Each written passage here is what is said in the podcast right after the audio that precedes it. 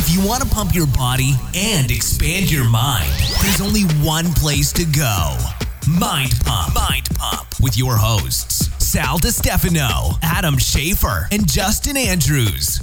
Man, was this uh, a little uh, heavy, a little fun, a little bit of kind Right. of all over the place. We uh, touched some third rails. We had told some like really dark stories. Like we kind of went all over the place. Yeah, I was kind of strapping my seatbelt in. Yeah, we, we first we first met Courtney. Well, actually, I'd seen Courtney before I met her. Um, she had there was a viral video going around Facebook of a very muscular female smashing a watermelon between her legs, and it went viral. And then you know that was it. And uh, much later, maybe I don't know, months later, Adam and I were doing a, a talk over at the LA Fit Expo, and one of our uh, fans, one of our favorite fans, uh, Isa, amazing, that's her name.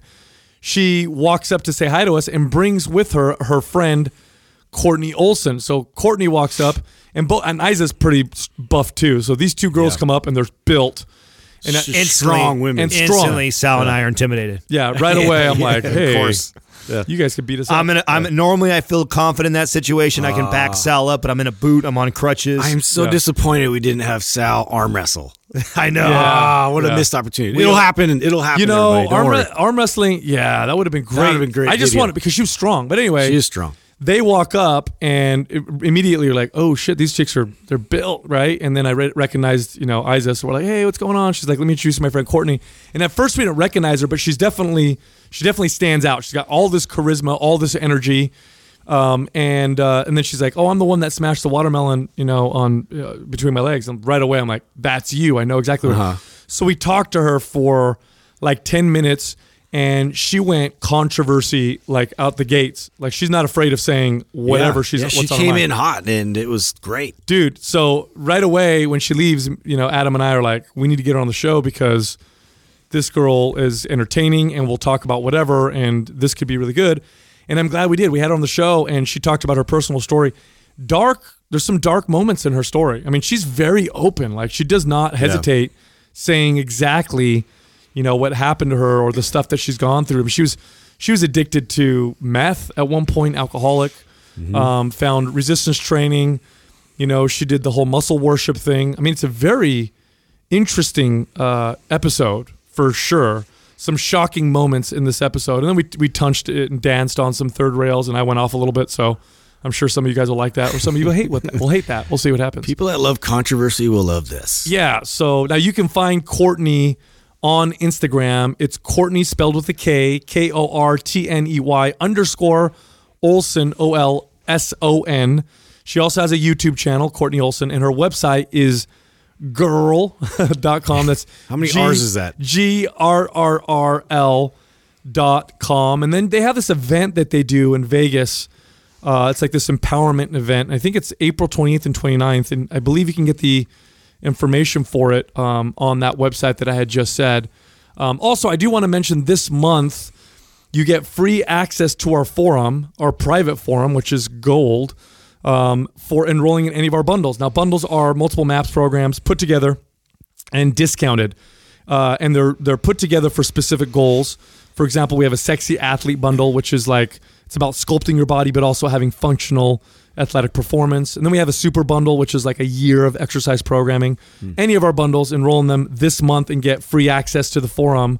Um, or if you're just interested in enrolling in an individual program, you can look at like MAPS Anabolic, which is for strength and size, MAPS Aesthetic, which is for sculpting the body or competing in bodybuilding or bikini, uh, MAPS Performance, which is for athletes or for people who want to have functional athletic performance, MAPS Anywhere if you want to work out at home or without equipment or if you're on the go, or MAPS Prime and Prime Pro for correctional exercise, or if you're a personal trainer, tremendous value in those programs for your clients. So you can check all of that out at mindpumpmedia.com. And go over to our YouTube. Make sure too. We did a fun kind of little silly video. Oh, Uh, so yeah. check it out. She did some some interesting stuff on that. Yeah, man. We're, we're trying up. to introduce all kinds of interesting things on YouTube. So just you know, make sure you guys are subscribed if you're not already, because uh, we're definitely adding some entertainment. We're adding more educational stuff, and uh, a lot of these interviews uh, we continue now uh, from bringing in interviews. We'll take it onto YouTube. so. Exactly. So without any further ado, here we are talking to Courtney Olson. The It's boys and I were super excited to have you down here. I mean, you got fucking incredible energy. I mean, I'm just I'm attra- I'm attracted to other humans that uh, that Don't have shave it. their armpits. That They- too. they put it out That's there. Yeah, that's it. That, that too. I saw, I saw the I saw the post earlier for sure. Yeah. that's not quite my jam, but I'm cool with it. You know what I'm saying? jam. You know, I'm You're cool. judging. As long as Yeah, you yeah. own it, Yeah, I'm cool Yeah. with it. Though, I dig it. I dig it. Sal does. Sal does. He's yeah. He's That's where the hippie of the group. pheromones. That's where pheromones accumulate. You clowns. So you got to have the. Anyway, so we met you at the was it the LA Fit Expo? Yeah. Right. Yes, yes. And one of our Isa. Uh, Isa. Yeah. One of our. It's is Issa. Issa. Is it Issa. Issa? I, I always I've do been calling her Isa for a year. I know. It's Issa. Issa. Oh, you damn it. it's up. amazing. Damn it. Yeah, So- I am the worst at So names, we it's love okay. her. She's been following us forever. I think that was our first time actually meeting her, maybe second time. She loves. She has got the gift of evangelism. Oh. Yeah. She's like, you have got to go meet these guys. Oh, we love her. So she brings you over, and right when we meet you, and your energy is just—it's obviously contagious. Thank you. And we're talking. My cold's contagious too. by the way, so- Oh my god. We'll, Terrible. No, I'm just yeah, kidding. I we'll got on keep it over there. antibiotics yesterday, so And and we're looking at you, and I'm like, this is the girl that crushed the watermelon Yeah, boy. in the video. Yeah. I didn't put it. I didn't put it together until afterwards. No? Yeah, yeah. I was like, God, I recognize her from somewhere, and we're talking. And then when you said it, I was like, Oh, that's where I recognize you from. that's the one. Ah. Yeah, you're like really strong. I I am and I'm not. Like What do you mean? I was just.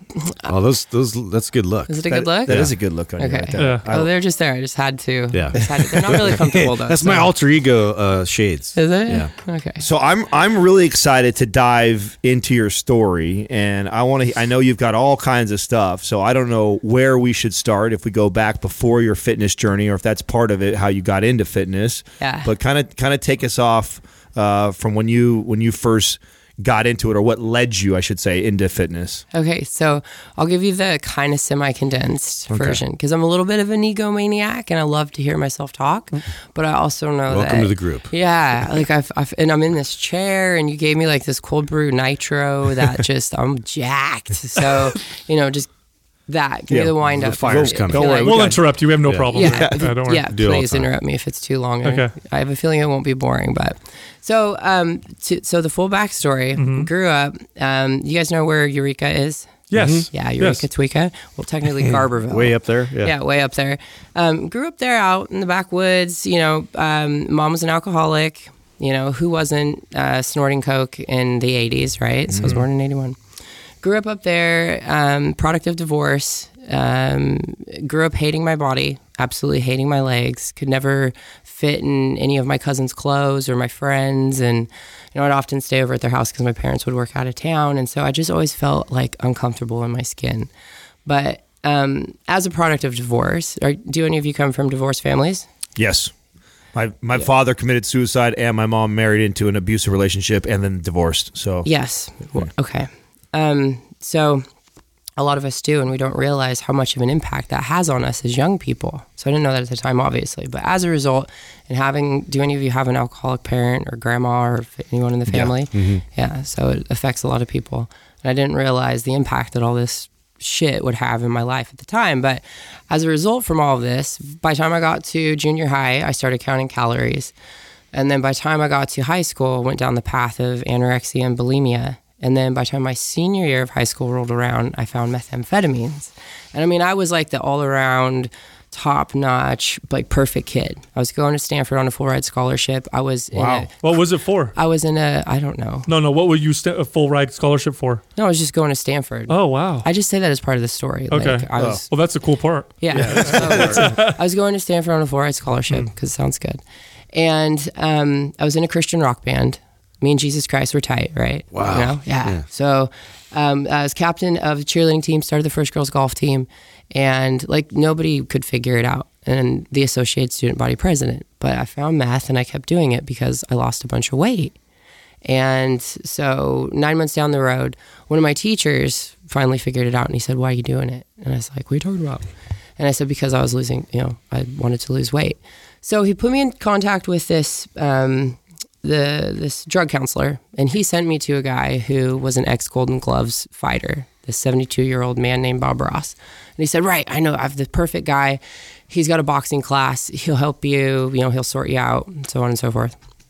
So went to um, this guy's boxing class, and um, he took a liking to me very much so. Right, so he said, "I'm going to make you my last prize fighter before I retire.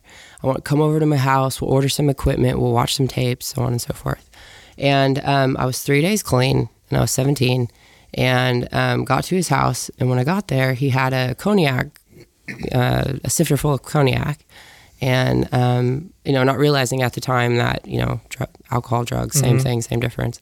So I took a drink, woke up, and this man was inside of me. Oh my gosh. Yeah, I know, a bit intense to start out the story, but it's a big part of the story of how I got to where I was, right?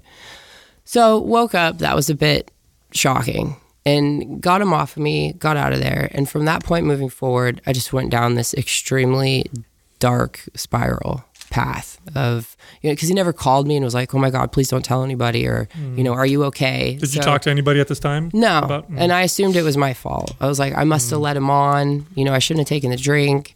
Um, this, that, and the other. So from that point, um, it was just like this really big downward spiral. I wound up at Sonoma State. So um, at Sonoma State University, and that's when my alcoholism started kicking off. So I was like showing up to call like all my classes. Instead of a, in my coffee cup, I'd have like a screwdriver. You know, like I just thought that's what you did at you know 19, and so I just pissed away all of those years. Um, got through a couple years of college, um, DUIs, like very angry individual because I didn't realize that I was like walking directly into my mom's footsteps because I didn't know anything about alcoholism. I didn't know that it's hereditary, it's learned behavior, you know. So I was like literally just walking into her footsteps and developing this dis-ease, and um, from there um, got back on meth, and it was just this horrific battle on and off until I got to. I was 27 and finally got clean and sober for one of the last times, but then I got hooked on pain pills because I hurt my back because I somehow wound up in the muscle fetish world. Oh, Which so during this period of time, you're still training, lifting. Yeah, so I started. uh, So I got that. I've always been lifting. Like I, I've been obsessed with muscle and wanting to be buff since I was a little girl. Like my first memory of, um, you know, people say, "Oh, what did you ask Santa for Christmas?" I was like, "A fucking weight bench." That's awesome. You know, like I. Uh, Now, were you nat? Do you have you always trained naturally, or were you enhanced? there was anabolic? like a two week period where I took Anavar. that's it. That's it. So, because you you have very, I mean, there, there's muscle building genes that are very rare, and you have them where you look like you build muscle very well. You obviously work hard at it, but you also look feminine, and that's a very hard combination Yes. that you don't necessarily see a lot. It's either like really muscular and masculine, Yeah. or not. I've always been a big girl, and But- that's the thing. So when I was on that for a few weeks, I freaked, I freaked the fuck out mm-hmm. because I broke out, and that's one thing that I've always had really clear skin, hmm. and I broke out really bad. But hmm. my shoulders went because I've always had massive legs, and then my upper half was always quite smaller. Um, and then the last show I did, which was the end of 2015. Um, what's the estrogen blocker? Oh, Nolvadex. Yes, is that that stuff? Yeah. I took that for the first time, and I took Clen for the first time, Oh wow. and that that jacked me up. That was not good. So, and I never, you know, as far as competing, which one of you is the competitor? Yeah. So you know, doing all of the cuts and all of that mm-hmm. stuff, like I, even though my first four shows, I never weighed my food. You know, I just I wasn't like that proper. I just mm-hmm. wanted to go out there and you know do my thing. So So you're doing the muscle worship thing. Yes. that- yeah. So I, that I was okay. So I know it's, I'm jumping around. A That's little okay. Bit. Yeah. I'm a bit jet lagged. Just got back from the Arnold. It's all right. We're going to piece it all together. Yes, that's right. like, uh, did I tell you to strap your seatbelt on? oh yeah. I, see got it. only two of you have a helmet on. I got a helmet on. Okay, so well, they're writing bad joke. Um, so I uh, got into lifting. Like I always had weights in my room through school and stuff. You know, like through high school and everything. And my dad and my brother had a garage gym growing up. You know, so I'd go out there. Do you remember Samantha Fox? Oh yeah. Yeah, right. So I think that's why I'm bisexual. I don't know because Because of her. because of her. and they'd always have these like you know all the like '80s hot posters of the chicks out in the garage or whatever. Anyway, it's random. And I'd go out there and you know try and lift weights with him because I wanted to be like my brother so much growing up. He was eight years older than me. I always tell people this, but I used to try and pee standing up because I wanted to be like him so much. My bad. best friend did that too. She Yeah, I- she would be uh, right Yeah. next to me. It's hilarious. yeah. get this nitro coffee out of here. so um, I always had been around, you know, wanting to to build muscle and everything. Um, I was the first, you know, I'm not the first. I was the only girl on like a, um, you know, a t-ball team with 70 boys. I, my most of my friends growing up, I was a tomboy. You know, we were riding four wheelers and, and all this kind of stuff, and a monster truck, and um, so I've always been into strength or you know like being one of the boys. Um, but as far as like i didn't start properly training until i got to college. And that was kind of like this is what i'm going to do to stay off meth. But i picked up alcohol.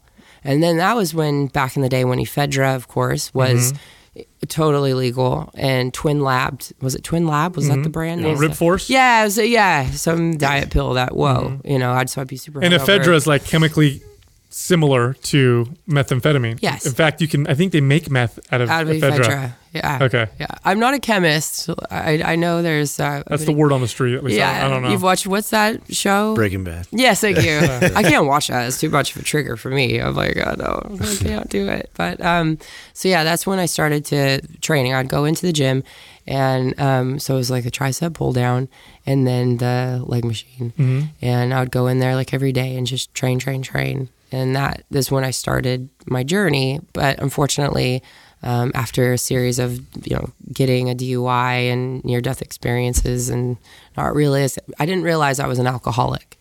I just I don't know. How did you realize it? At, one point, did you realize this is a problem? It's, uh, it's I, I can't remember how I wound up in this woman's office, but it was at the university, and she gave me a book, and it was called "Drinking: A Love Story," and it was essentially this woman's autobiography about drinking, and it kind of resonated a little bit, and I kind of started to figure out because I was so angry, like I would shit on the hood of cop cars, and Whoa.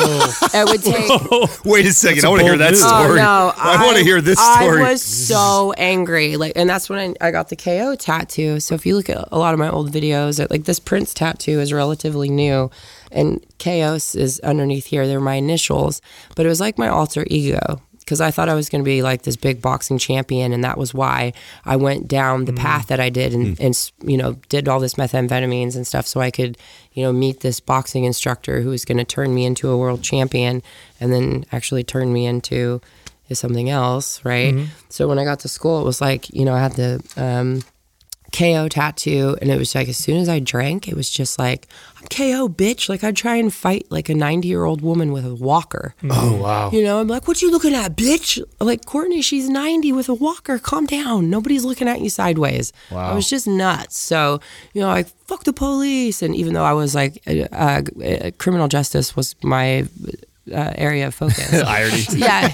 So whenever, because then That's how you got your when- scholarship. yeah, yeah, exactly. And, and when I went off to school, um, I was like, yeah, I want to go in the FBI and I want to bust every drug addict out there, and you know, I'm gonna change the world and mentor all these young girls and stuff.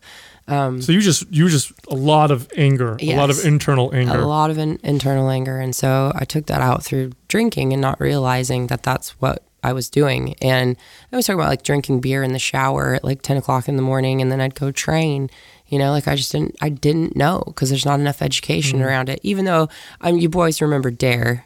Oh yeah. Yeah, like what? Yeah. Just say- just say no. Just say no. Most most ineffective campaign of all. Exactly. You know, tell me to do no. Watch me, motherfucker. You know.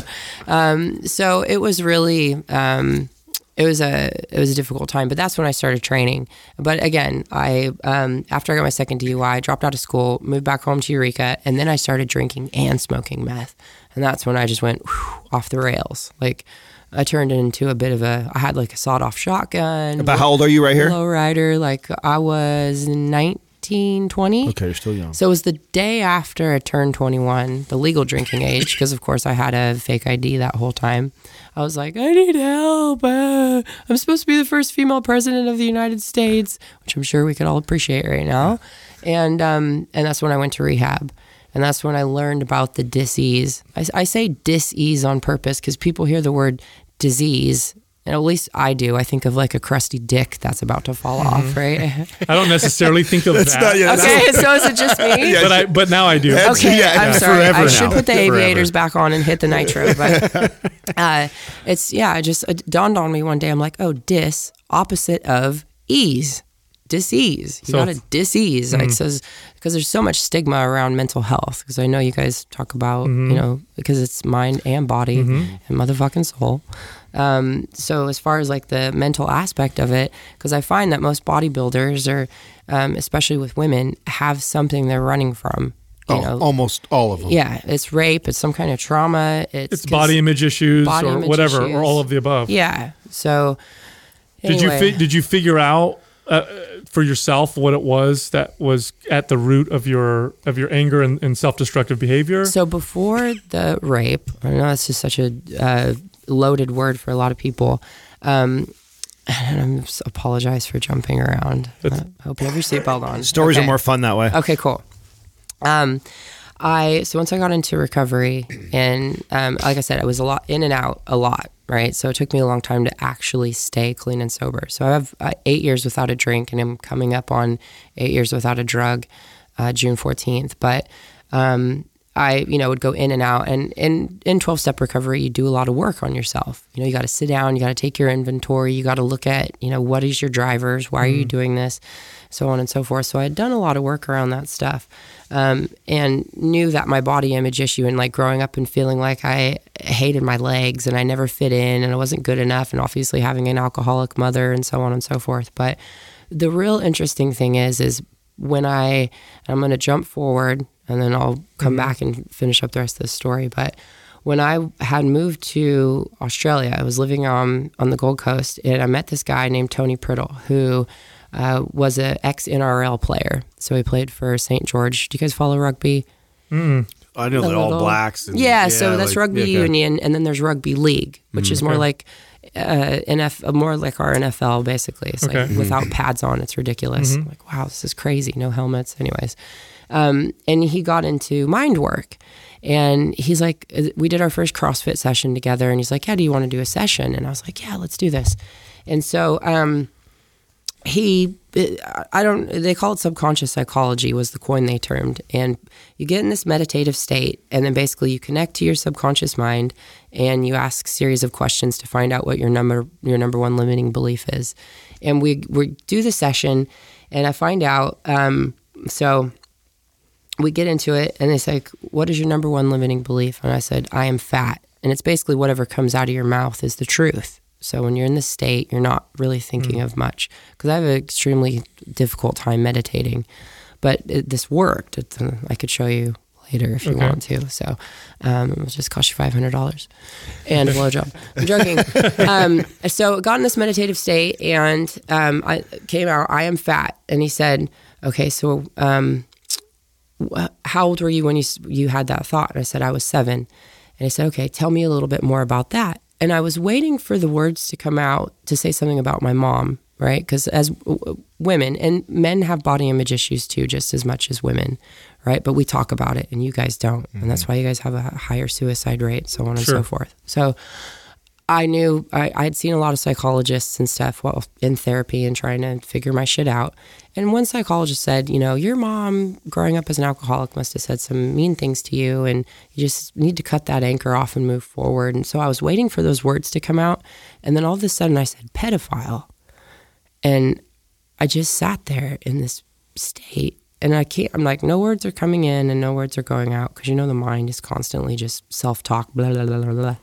And I was like, hmm, kind of like observing. And I'm like, what could that possibly mean? And then all of a sudden, the words just started spewing out of my mouth.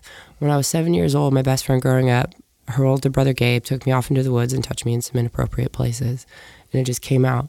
And I'd legit completely had forgotten about Buried it. it. Buried it. It was mind blowing, like legitimately mind blowing. And what we worked out so this subconscious psychology has a piece of spirituality, right? Because we are, we believe, just souls having a human experience. Yeah, because we often are so in the physical world that we don't often look at the metaphysical world. And so the other piece of it is asking your higher self, your soul, your spirit, whatever the fuck you want to call it, right? Um, your guide, what have you, your intuition, um, what the message was. And what we worked out was that was the first time I had ever stopped. I stopped listening to my higher self because my higher self, my intuition was like, no, don't go off into the woods with him. And as a result, I did and, and got violated. And it wasn't anything mm, too terribly bad, right? Because there's so much that goes on with that stuff. You know, you start looking about pedophilia and people talking about Pizzagate. Yeah, and, you know, people stuff. are like, oh, conspiracy theories. Like, we won't go there because I'll fucking talk your ear off.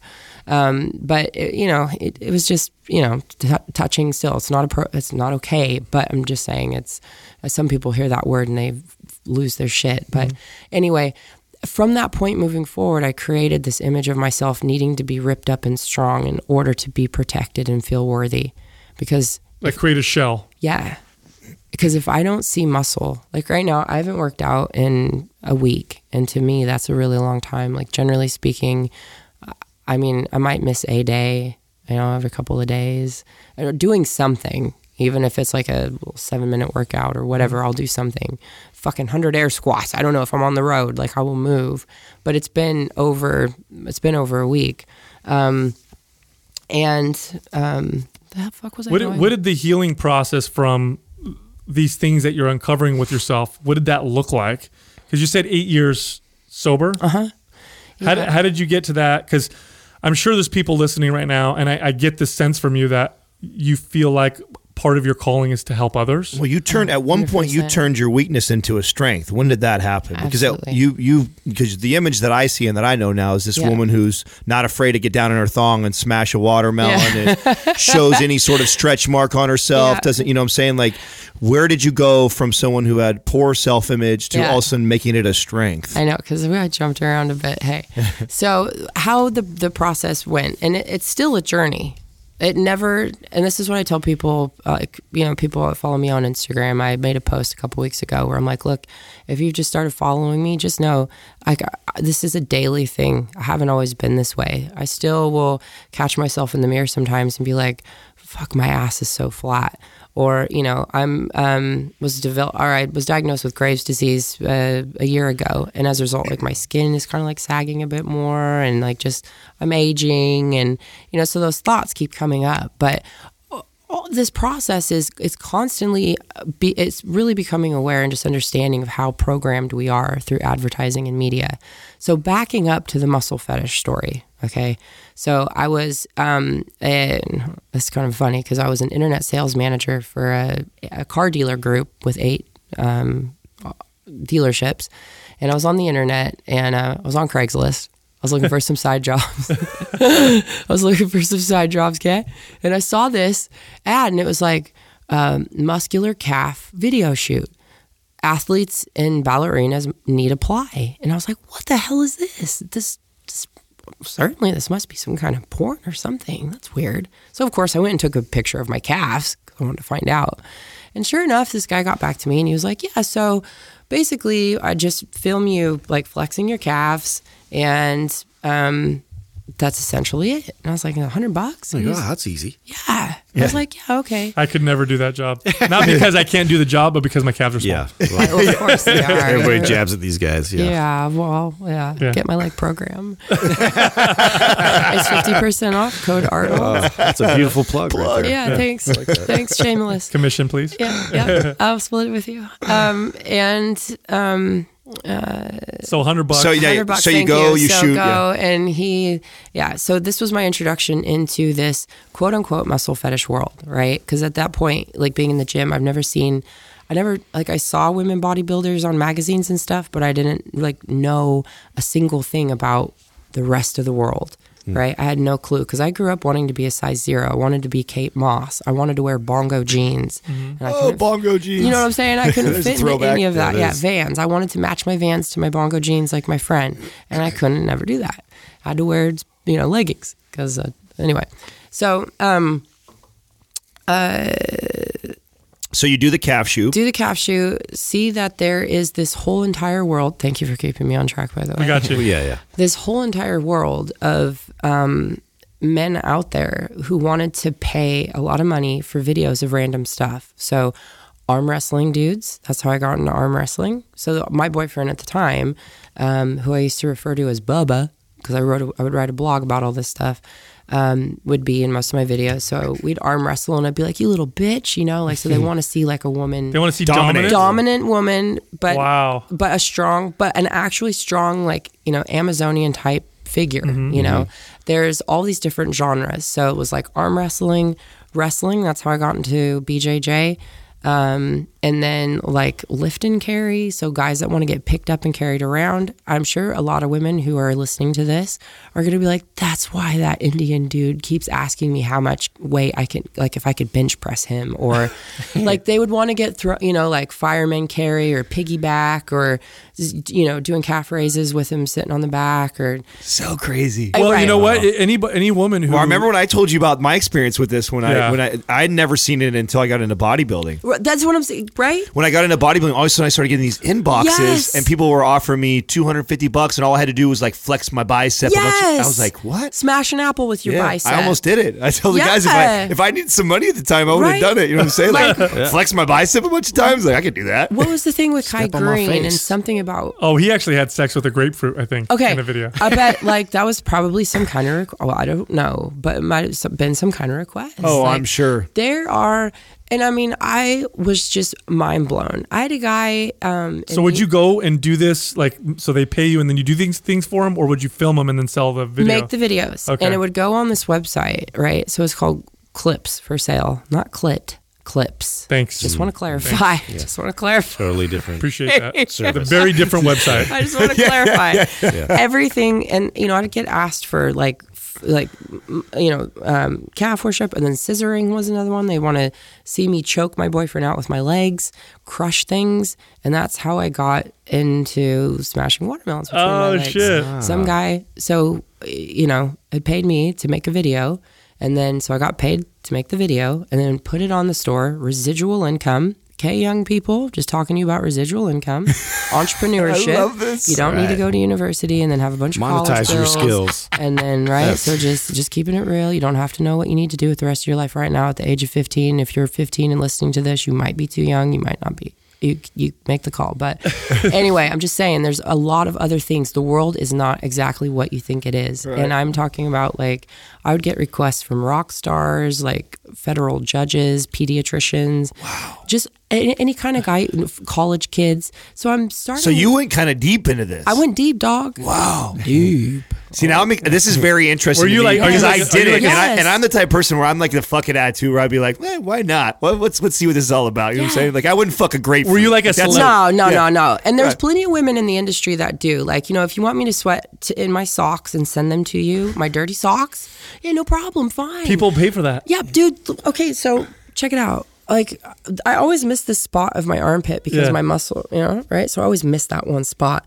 But they want me to grow my, this one guy to grow my armpit hair out, wear a sports bra, sweat in it, and then send it off to the United Emirates. Shut And the fuck up. He'd pay me $400. Four hundred bucks. Adam, relax. I know. well, this is a car. I think you just found a manager. Literally two He's like- days ago, we had a conversation on here, and we just found this article about somebody. Sal, you read this about uh, Fart people, fetish. Fart fetishes. People Yeah. paying money Yeah. to fart in your face. I'm Yeah. like, that's crazy. Like I've been- And I said, I've- listen to all That's these. a lot of money I've Listen all these fucking lazy kids that can't get a job. Last week Yeah, alone. yeah, right, Get right. an Uber, fart on somebody's face, get in sweat in the Make fucking. it happen. Right, I'm come on, money. Come on. come on, Every day. fucking Yeah. jobless. Come on. anything that I- you I- can theoretically, I'm a millionaire. Yeah. Yeah. but the thing of it is, is what I started to realize, right? So here I am spending my entire life wanting to be a size zero, to fit in those bongo jeans to such a point that I would use drugs and alcohol and do anything, starve myself, to realize that there are men out there, and I never got a request from a woman. And obviously, what I've worked out is you guys are all programmed to like different stuff, but Mm-hmm. you all don't talk about it with each other because you're afraid you're going to get labeled or called gay by your friend or you fucking weirdo Yeah, sure. because it's not normal. It's not mainstream. Now, if on the cover of Vanity Fair, all of a sudden Kim Kardashian grew out her armpit hair and braided it, which there was some stupid trend where women were like, Coloring it. yeah, for a minute, and it was all cool, and then that went away. But like, if this was an ongoing thing, you know, then that would be seen as beautiful. So, but it's weird, right? And at first, I was like, this is weird, and then after a while, I was kind of like, why is it weird? And I started to question it, and I'm like. holy shit, the world is really not what it appears to be. Now, are you a celebrity in this world? Are you like a like one of the w- more well-known muscle Yeah, worship? Well, I, I didn't spend very long in it. Hmm. So I was in there for, I don't know, like two years or something like that. It's a decent But, amount of time. Yeah, I was because I'm a bit of a ham on camera. You know, I could play. I could. I like to ham Play it it up. Yeah, ham it up a bit. And but I was really interested. We're in, gonna make one of these videos with Justin today. Just so Yeah, you down? I'm down. I wanted to scissor you, bro. The Come eagle man. has landed. Carry him around the gym. Well, like when I did the. Have to check with the Um, wife on that one. I did. Uh, no, I want to teach her. I want to Yes. teach her to. Oh wow, Yes. this, is- this yeah, gonna be a this group effort. I'm such an entrepreneur. Like this is like my five year plan. This is the the ten year plan is a dog rescue and living off the grid if the planet is around by then. But the five year plan is like showing women how to Hmm. do this stuff and like fire up your marriage and yeah, So it's called bedroom boom. Anyway, um, I shouldn't reveal all that right now, but I'll teach her how. But yeah, so um, So you're kind of a ham on the camera. yeah, People the are loving you. You're getting shared a lot. it. But I was interested in what what was driving these guys, and I would ask, and I would be like, "Where? How did this start? Right. Like, where did this come from? You know?" And I, just listening to the stories, and and you know, you guys are wired differently. Men are wired to procreate, and if you were all interested in the same thing, there would be a bunch of Paris Hiltons walking around. Mm. Uh, You know, That would be a nightmare. yeah. I would.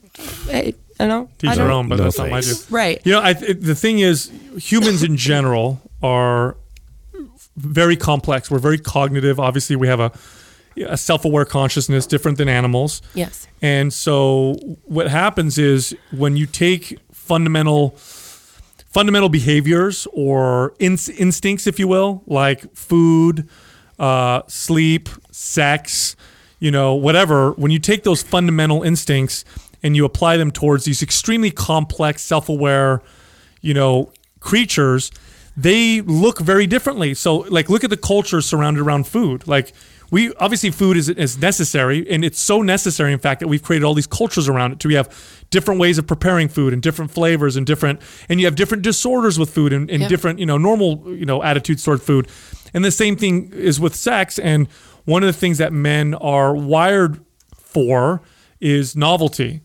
Uh, novelty is important because on a very basic biological scale, um, you know, men uh, can impregnate uh, how many women in a nine month period, right? And a woman can only get pregnant once in nine months.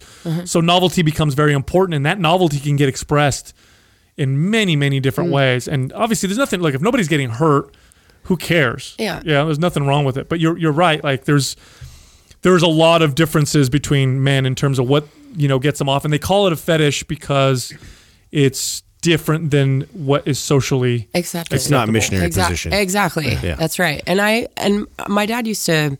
I remember one time I met him in San Francisco, and I um like had cashed in, and he I dumped out a bunch of bills, and he was like, "What are you doing? Like, what's going on?" And I'm like, "No, you don't understand, Dad. I get paid like to make these videos to you know pick these guys up, and then like I'd write stories, and then he started reading my blog. I couldn't imagine being a dad trying to piece that together because Yeah. that shit didn't exist back, back in his time. You know what I'm saying? Well, he's no, going- I'm, I'm pretty sure it did, but it was like they used to have like to like write letters. Right, about it, right, you know? right, right. Yeah, and um, and he was just so then he was like reading my blog, and he'd be like, "Yeah, did you get that guy?" And I'm like, "Yeah, Dad, I did." So, um, but yeah, it was just it, it was a very eye opening experience for me, right? And at that stage, I really realized that. The world is not what we think it is, and people see men in particular. You see beauty in many different things many different things you know that's when i told i was at the arnold and did a uh, impromptu watermelon smash in front of this booth with this dj and you know i'm like i got on the mic and i'm like women do you see this cellulite back here? Do you think this is going to stop me from smashing this watermelon? You know i'm the woman with the world's deadliest thighs and da da da. And i'm like when your man's hitting it from behind do you think he's looking at your legs and thinking Ugh, i don't like that cellulite no well, my erection's gone no he's not. He wants you. He wants your confidence. He wants your you know and i just went off because that's that's what it is. So it was really eye-opening for me. And anyway long story short i was out in australia husband stepped on my foot in a coffee shop i almost punched him in the face and from there it was kind of like love at first sight a little bit we got we got we got married after just four months. It was really uh, yeah. So that's the thing. Oh, this, this is recent. Wow. Well, two, I I still count on my fingers. Again, kids, you don't need to be great at math or physics to be an uh, MF CEO. I still count on my fingers. We just had our seven year anniversary. Oh, very so cool. It was like 2010. Very cool. Yeah, that'd be right.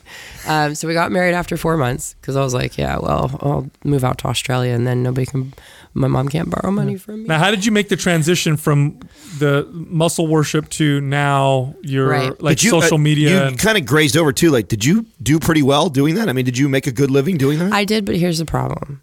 I just would make more money to spend more money because at the time I was still I was still obsessed. So I was working on recovery, but I so I got off of speed and drinking, but then I found pain pills. But that wasn't my problem. And my name was on the bottle. You know, I just watched um Chris, what's his last name? You know, Bigger, Stronger, Bell. Faster. Yeah. Chris Bell's documentary. The pills one? Yeah. Every 19 seconds, someone's ODing Oh, it's a on big- prescription drugs. a huge right? heroin ec- epidemic. It's, it's just a prescription. And yeah. that's what I had got hooked on. First, it was just Vicodin or Norco, and then I was chewing up like ten a day.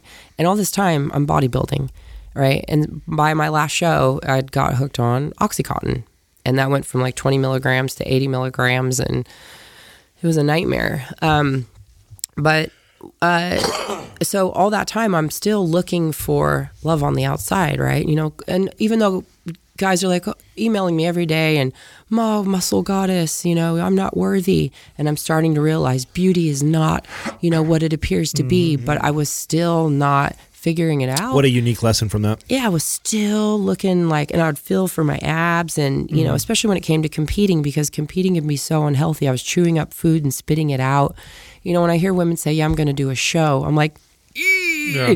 uh, it just We've talked about that on the show. Like we we say all the time, like, and if you have a if you don't have a good relationship with your body and yourself and food, one of the worst things you could do is, is do a show. Hundred percent, hundred percent, and um, I, compliments. This is what I say to women. I'm like, compliments are like lines of coke. They don't last long, and that's why I did speed because it was, you know, Lasted longer. and coke was way expensive. And I'm just kidding. Um, For anybody contemplating one or the other. The more you know. the, the more you know.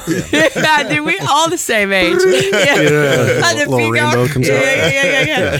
so I'm like, you know, the compliments are like lines of coke. They don't last long. And so I, you know, I would uh, end up sitting in my closet floor cl- crying into my hands because I didn't have anything I felt like I could wear out of the house that fit. You know, I was just so obsessed with my body. It was a obsessive compulsive disorder. Like just, and so even though on the outside, you know, it was still looking re- relatively well put together and I'm having all this, you know, making great cash, you know, bought my first house, two cars in the garage, you know, bull terrier, like it was, it was awesome, but Life it wasn't. good. I had a spiritual bottom. Mm-hmm. So it wasn't like I got to the point where I'd wrecked my car and, you know, we all have different rock bottoms.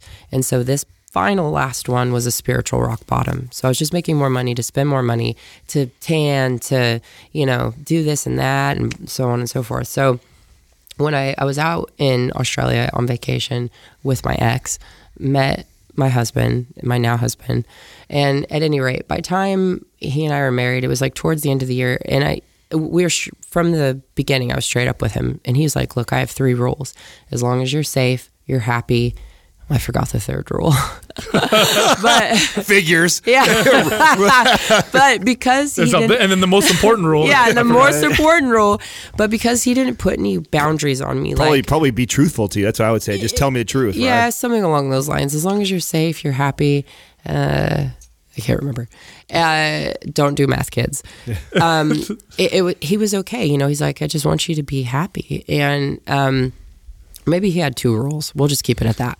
As long as you're safe and you're happy. Okay. And that, because of that, because, you know, my ex wasn't like, he was like, you can't, I don't want you to make out with girls and he, tell me certain things that I couldn't, couldn't do. And as human beings, our natural instinct, or maybe it's just addict behavior and alcoholic behavior. I'm like, I think oh, it's yeah? individual, right? Watch me Yeah. Right. Yeah. right so but because he didn't put any restraints on me it was just i wanted to be a better person and you know so i finally realized like okay making these videos and stuff wasn't really what married women do hmm. and i realized that i wanted to start empowering women because I've always I always wanted to mentor younger girls, but at this stage in the story, I was like, okay, I wanted to stop women in the street and be like, oh my god, your calves. Did you know that you could make a video like you were just saying, right? You could make a video and get paid like a lot of money to put it online and blah blah blah. And I started a, a brand called Confidence by Courtney, and it's confidence with a K. Unfortunately, I got it tattooed on my back, and it's like this horrible tramp stamp. And um, I started making YouTube videos, and it just it they weren't good enough, and I kind of let it go off to the side. But at the time, then my partner got this job as the CEO of the rugby team, so we moved up. He, I was the assistant strength training coach for the under 20s, which is like the junior feeding feeding team. And this reporter found out that my last name was different than his and did a little digging around on the internet and found my clip store. Oh shit. And because so, but there was nothing on there. Like I didn't, you know, nothing topless. Like I had some topless photos on that you could find online. I did a few shoots when I was younger. That you know, whatever.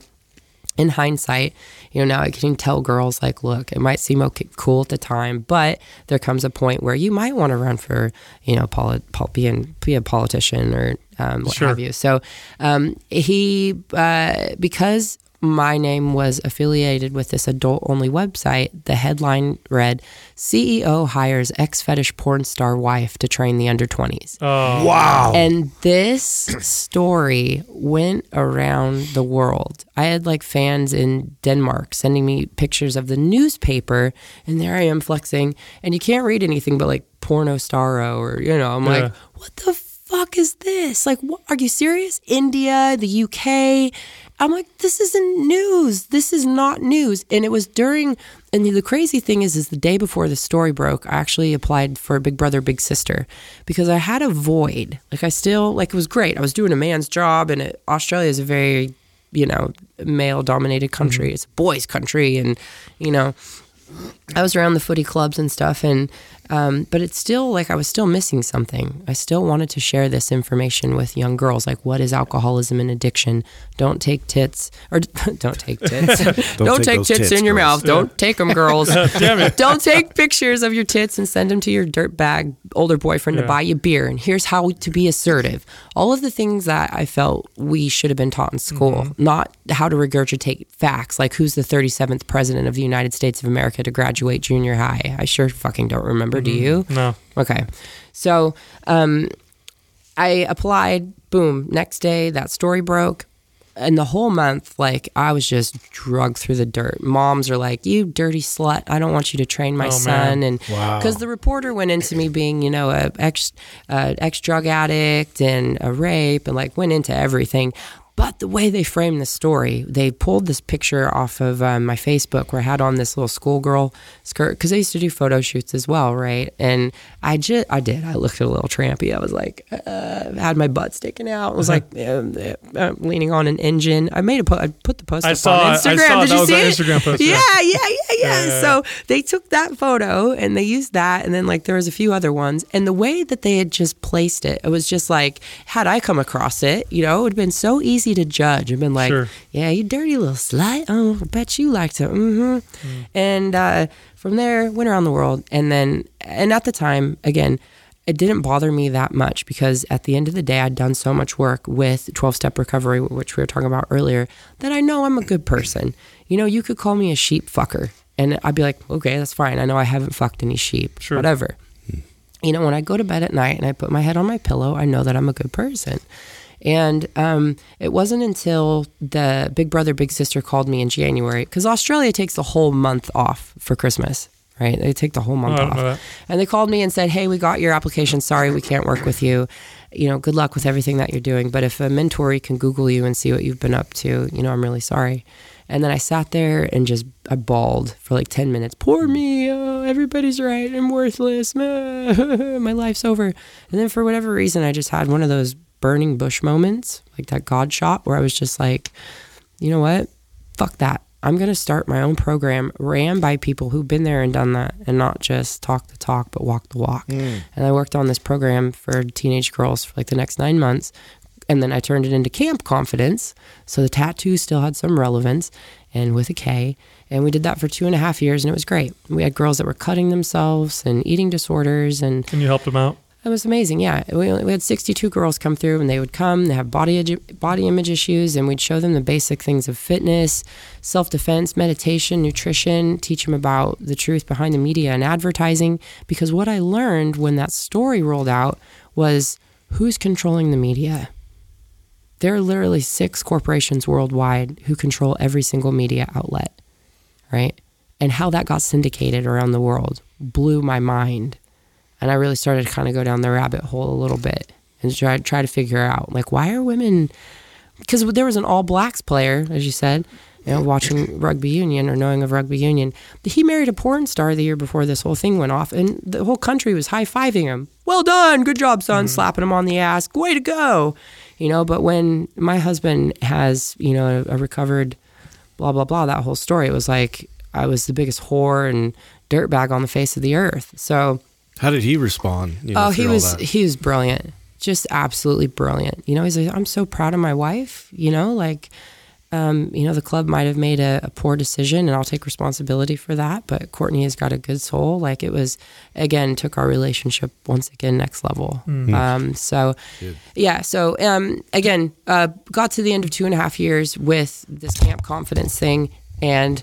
Um, one of my partners got pregnant. Yeah, have some. Don't Sorry, no I more just coffee. hit myself in the face. Right in the face, man. Goodness My watch caught right there. It was like, smash. Watch out for those snipers. Hey, okay, do you need Oh, mouth? so stupid. Oh. Do you need mouth to mouth? It's his first Jokes. I'm sick. Um, but uh, again, I'm on antibiotics. So don't worry. I'm gonna need probiotics. But um, uh, one of my partners got pregnant, and so we had to put the camp down. And um, then at that stage, it was like, okay, well, we took the vision and the mission of Camp Confidence, teaching the tools of self love, and which then rolled into sisterhood and put it into this clothing line, which is now known as Grrrl Clothing.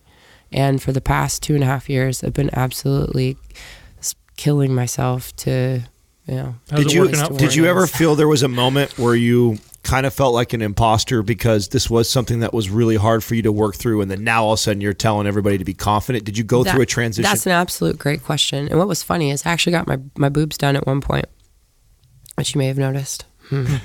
uh, don't recommend it, by the way. If you ladies are thinking about getting a breast augmentation, I just, just, I don't know. I know some women really do enjoy their breasts, but it's not been a good thing for me. I think I've got like, my hands have started going numb, and one of them. It's more common than people realize. Yeah, Yeah. somebody mentioned hashtag implant illness, and I just found like a lot of stuff out there on it. And maybe that's contributed to my autoimmune disease, and you know, there's a lot of stuff. That's a whole nother topic. But um, uh, yeah, the Daily Mail, another news outlet, because they love to write about me out there for whatever reason. And um, we're like, yeah, confidence. Uh, Courtney Olsen runs confidence camp for girls, but defends her boob enlargement.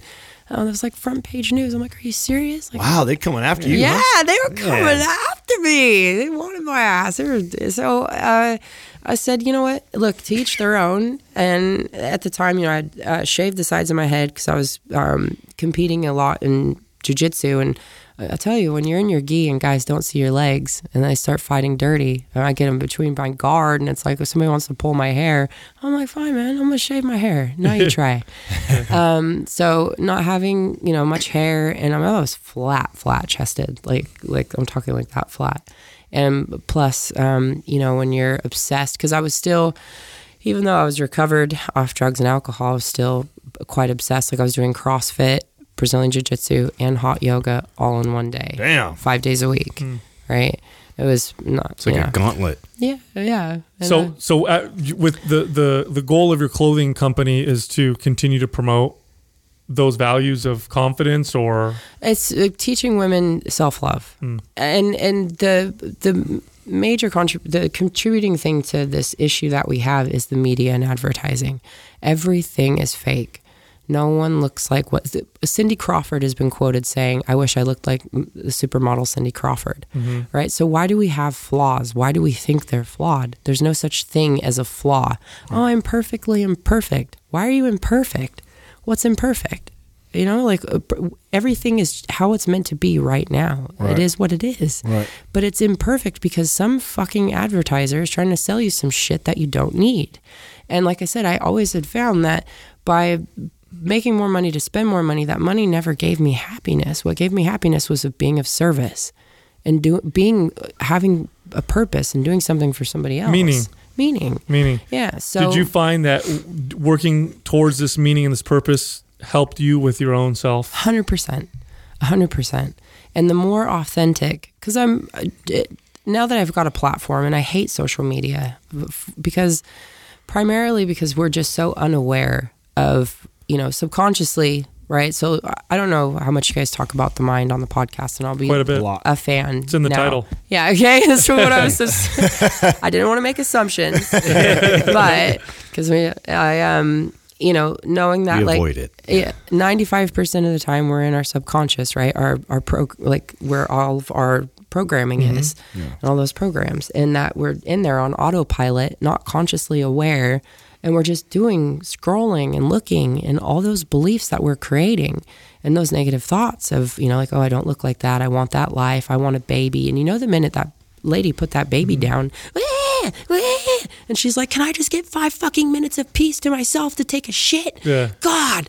But on her Instagram photo, it's just this lovely, cute picture of, you know, a wonderful life. And so we're always constantly comparing ourselves and looking at others and saying, oh, I wish I had It's that. very nat. We just talked about this on an episode. It's very natural to compare yourself to the people around you because that's just the way humans construct uh, Well, everybody- societies and stuff. And the problem is when you're scrolling through and looking at Instagram or social media, is it gives your you and your brain the false assumption that that is your community. That's that's that that's normal. Like I use the example of uh, of the NBA all the time. Like if you if you watch the NBA, you see all these guys that are six foot five or taller, seven foot tall, and if that's all you ever watched, you would assume that that's common. When in reality, see a seven foot man is extremely rare. So you create this false uh, belief of what your what it looks like in your community, and then you automatically, and this is again, this is human nature, compare yourself to that, and it it leads you down a, down a path of of really not liking yourself. Well, And- I think it's a combination of a couple things. I think that we're in this era now too with this with the Instagram thing and social media that we're we're consuming so much of that. And I gave this analogy the other day in the podcast of imagine like back when we were kids or when you first felt insecurity set in. You know, for me that was probably in the high school age when I felt really skinny and other boys looked bigger and more muscular than me. So imagine I walk out my door one day and everybody I saw looked like the cover of fucking Men's Health. Like that would just totally just dwarf you and just push you down, like make you feel like, oh my god, like everybody else looks amazing. I'm the only one that looks like this.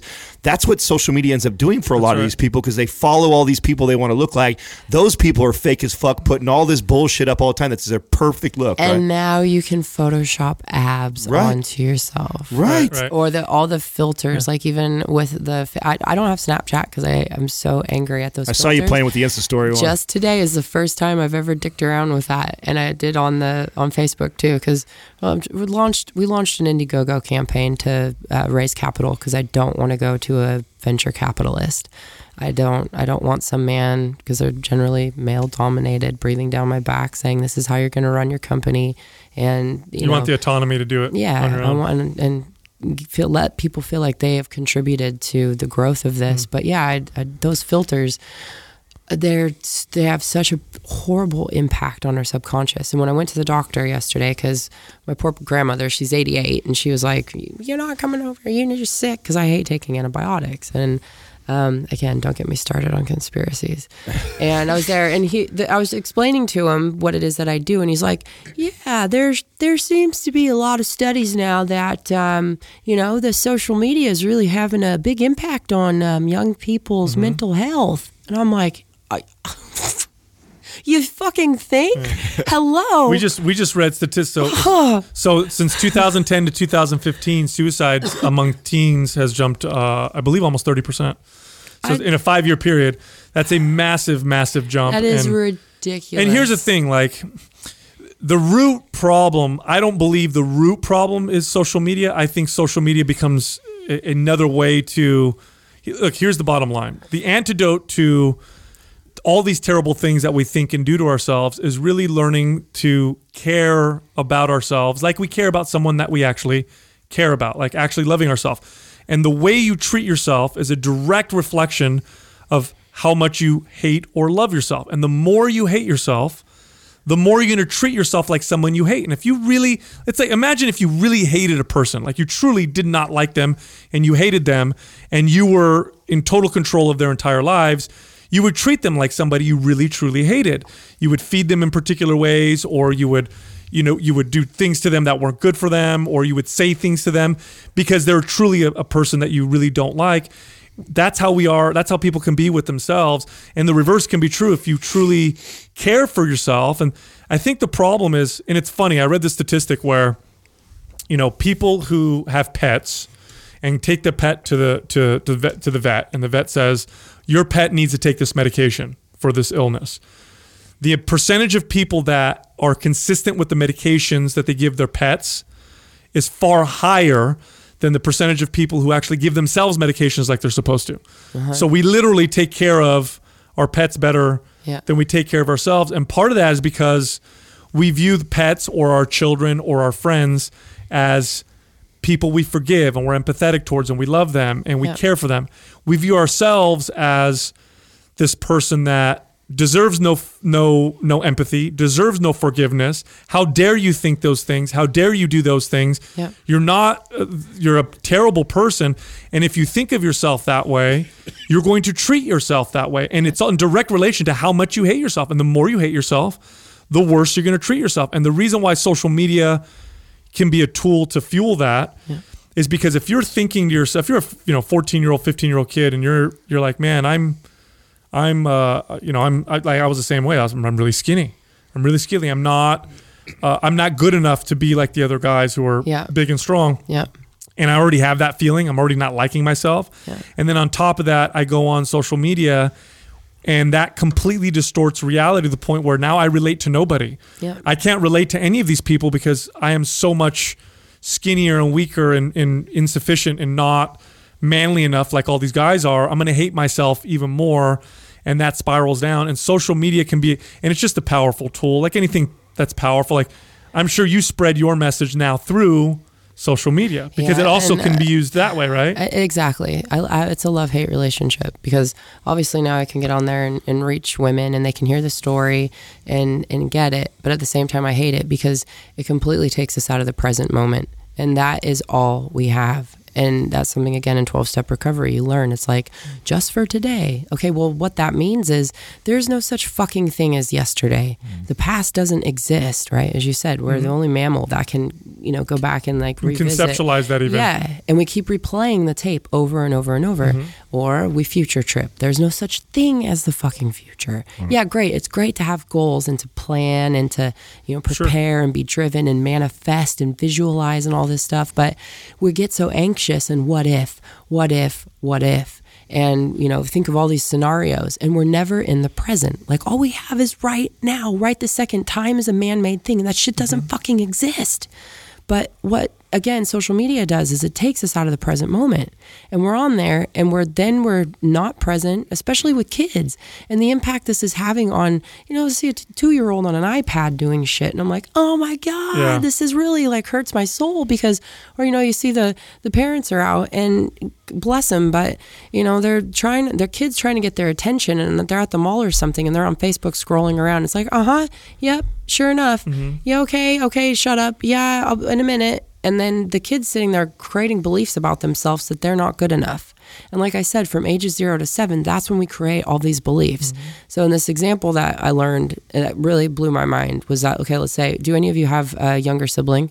Yes, yeah. I have three. Okay, what's what's the younger? What's the age difference? Uh, it's uh, four and then two years all the way down. So my youngest sibling is 30, 30. Okay, so and um, we'll say the the thirty. So 34 you're 38 so Thir- okay 38 when, when, you were like i said i'm really bad at math sure. kids. You could still be an mfceo and count on your fingers. Mm-hmm. okay, screw it. We'll just say you were and what's your um, youngest siblings name? Katarina. Katarina. Mm-hmm. okay katarina's one in your 5 mm-hmm. All right. And katarina is in her high chair and you're on the floor trying to learn how to tie your shoe right? You're doing the rabbit run around the loop, pull the thing, trying to get your shoe tied, and you can't do it. Was your mom around growing up? Mm-hmm. Yeah, both Okay.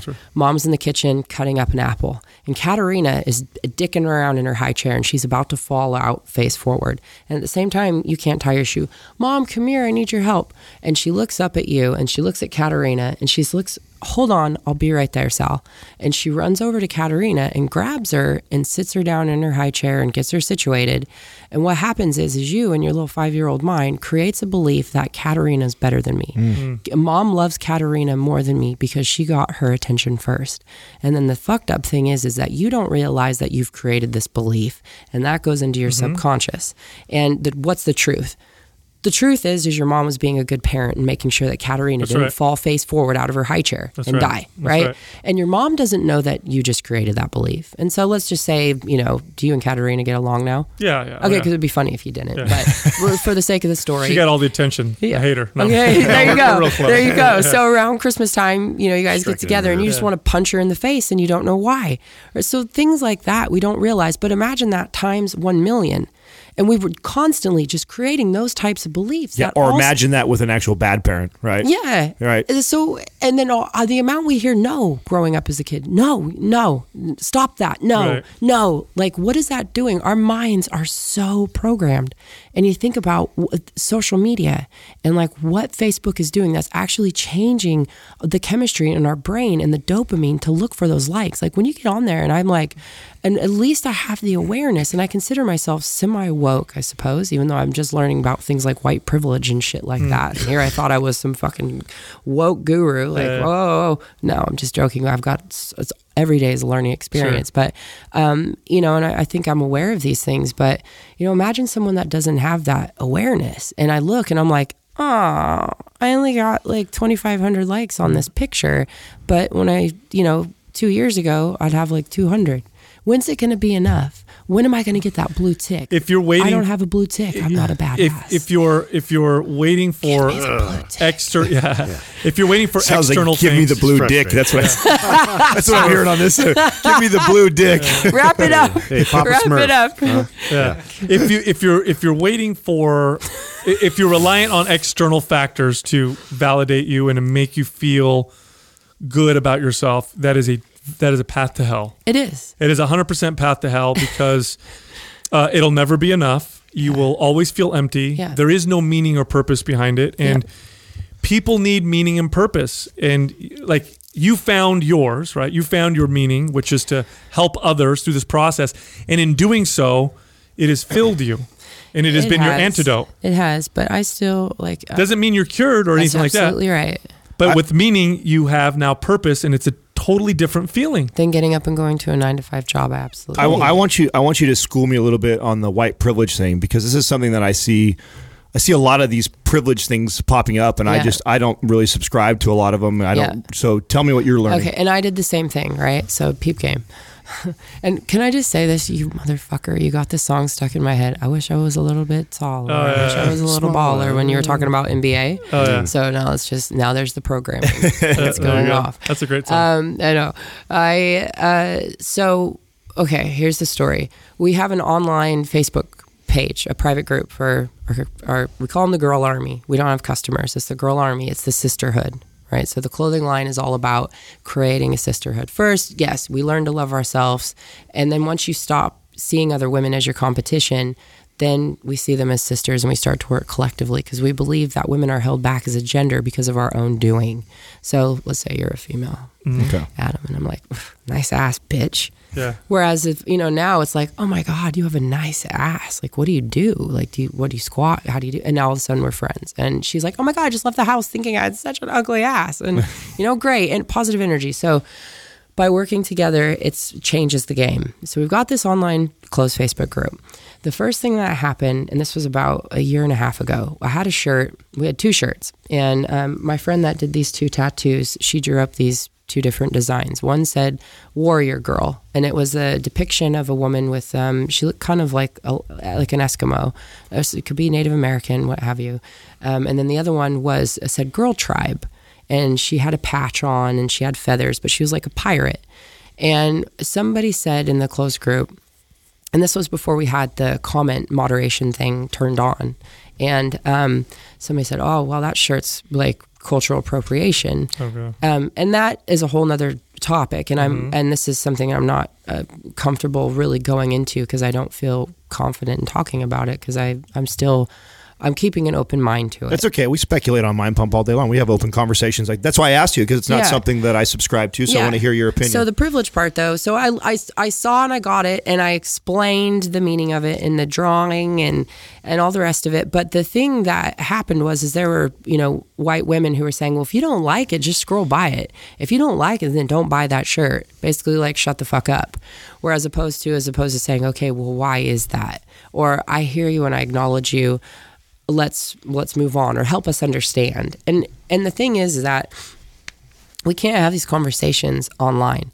Communication is difficult enough as it is, right? Like w- w- 10% of a conversation actually has to come down to words.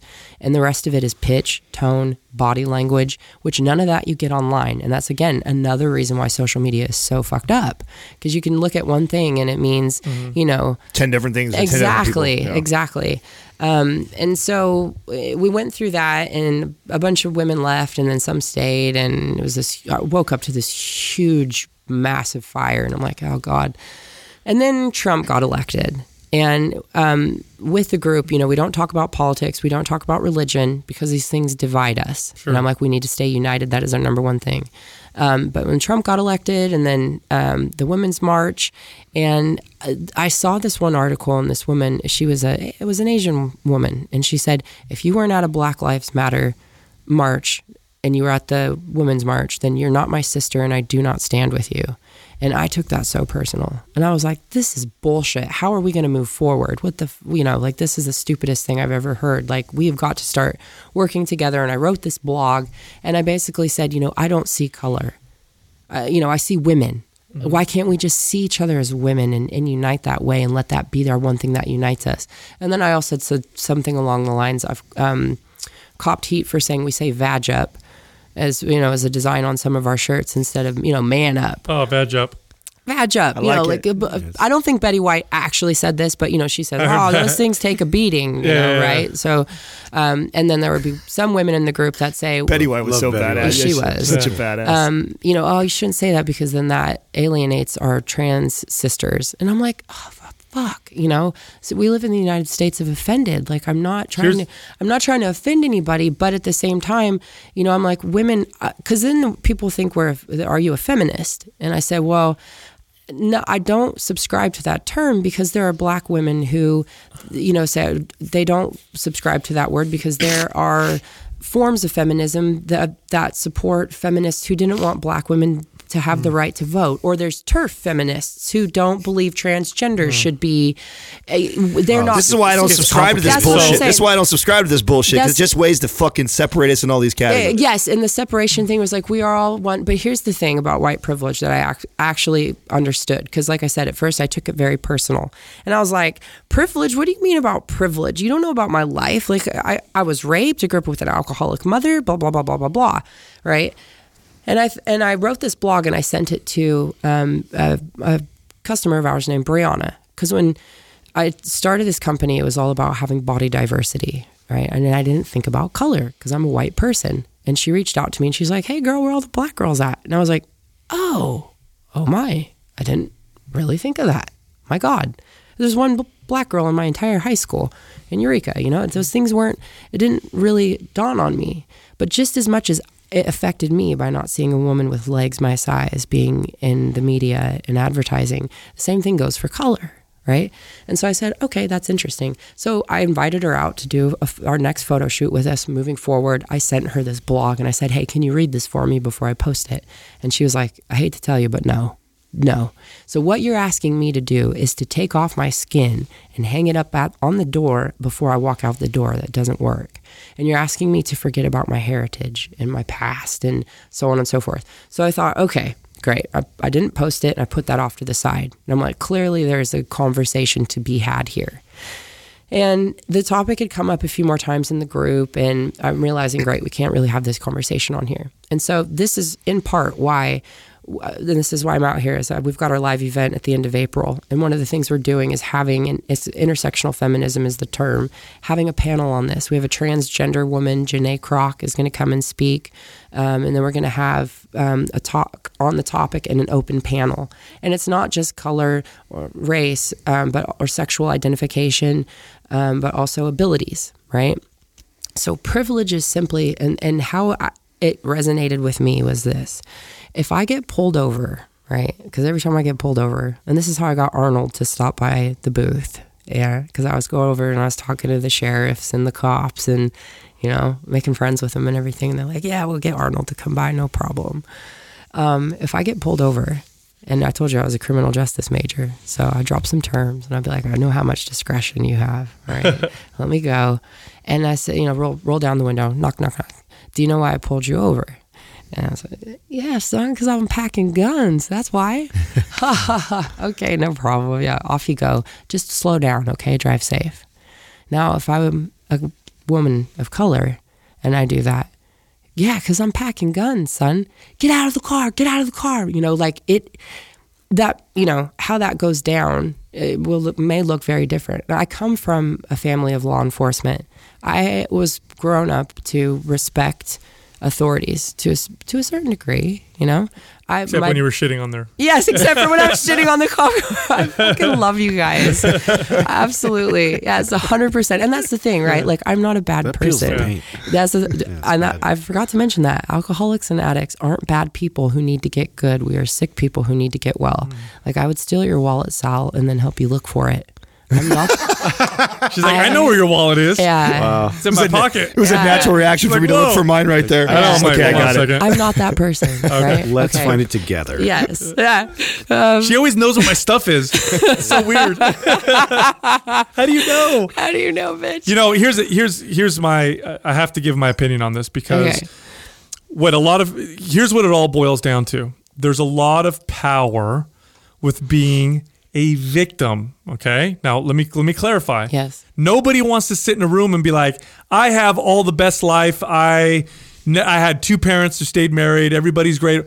People start to talk about how shitty their lives are, and it becomes a competition, or what makes them a victim, or why they're not privileged, and it becomes segmented, and then more segmented, and then you know more segmented, and now you have a you know a black woman arguing with a gay, you know, black man and who is more privileged than the other and oh what about the and the reality is this at the end of the day the smallest minority group is the individual at the end of the day okay? It all boils down to the individual and what makes somebody's life up and their circumstances up it's a it's an endless list of things that could have happened how you perceive things. It could be mental illness. It could be your life how you grew up. It could be money. You could be rich. You could have all the great things but then you could have mental illness. Or you could i mean i could sit here and make a list and we'll be here for you know 15 hours and i still won't even be you know a tenth of the way down of all the possible things.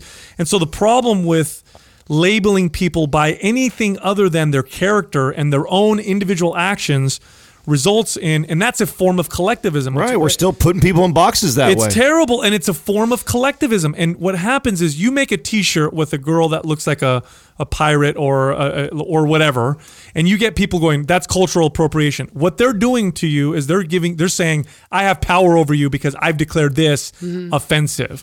Like look no. I'm sorry. Okay is it offensive to you? Maybe. What does that mean? That means if you want to you could do all the things that you're that you have the freedoms and liberty to do which is boycott. You cannot buy it. You can cause a big stir which is what you did.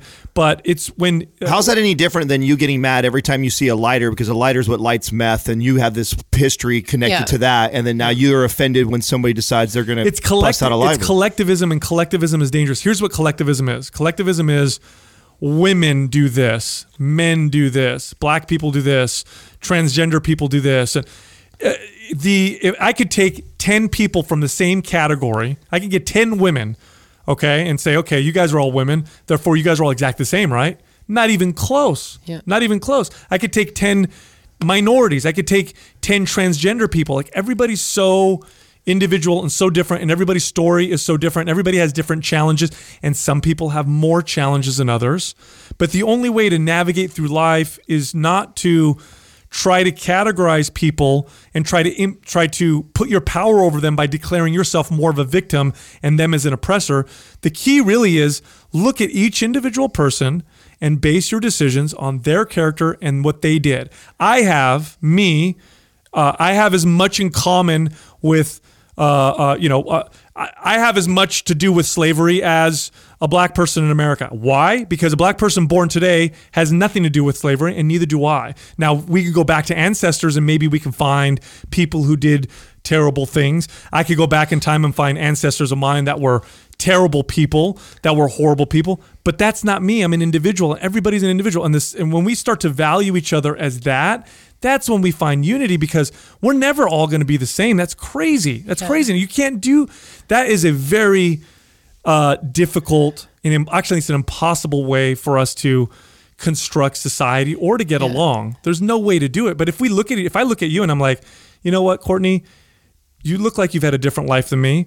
We look very different. I know nothing about you other than your social media. I'm just to hang out with you. And if you're cool to me, guess what? I'm to like you. Yeah. And that's just the bottom line. If you're not, then you're, then I'm not to like you. I don't really care about anything else. Yeah, it's and it it's um it's frustrating because a lot of times I do feel like I, oh, I have to walk on eggshells now. Like I'm a you know upset somebody, and like I told you, I'm I forget when I came in. I'm a people pleaser. Yeah. you know, I, I You have to, you have to, you have a strong character. And Yeah. so what I would say to you is keep your character, especially when it's getting challenged, Yeah. which is when you you want people to hear your real message. Yeah. And when you have people saying like that's offensive, you're like, no, no, no, no, listen to my real message. Yeah. Stand strong in your character because otherwise it's going to get muddied and yeah, and they say you don't stand for something, you'll fall for anything. Yeah, and it's just and I terrible. said, that's what I said. I'm like, look, it comes down to intent, right? Here was Absolutely. the intent of this shirt.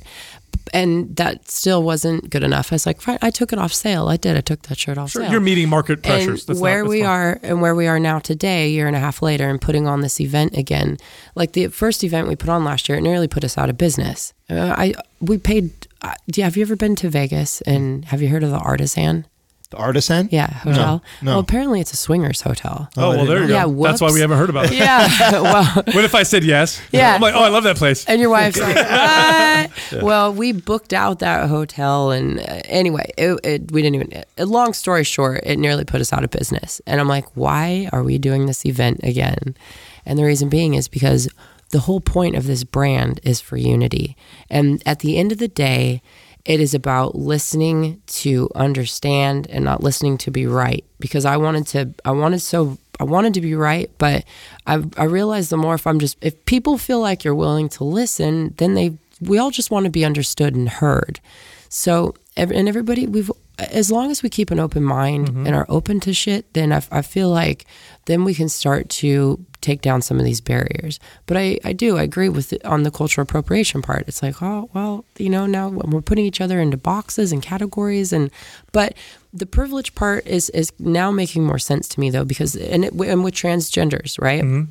Like they i have a privilege because i just walked back there and i just went straight into the women's room you know if you're a transgender and you're like fuck which you know pro operation and i'm not up on these terms of cisgender and all these Yeah. things and that's those are to me i'm like am i being a bad leader because i actually haven't had time Well, to sit down and No, we can't. You can't Well, like keep I up said- with this bullshit. No, like I, like I can't s- keep up with this bullshit, No, dude. like I said, if you treated people like individuals yeah and you just looked at a person and said, "Here's an individual.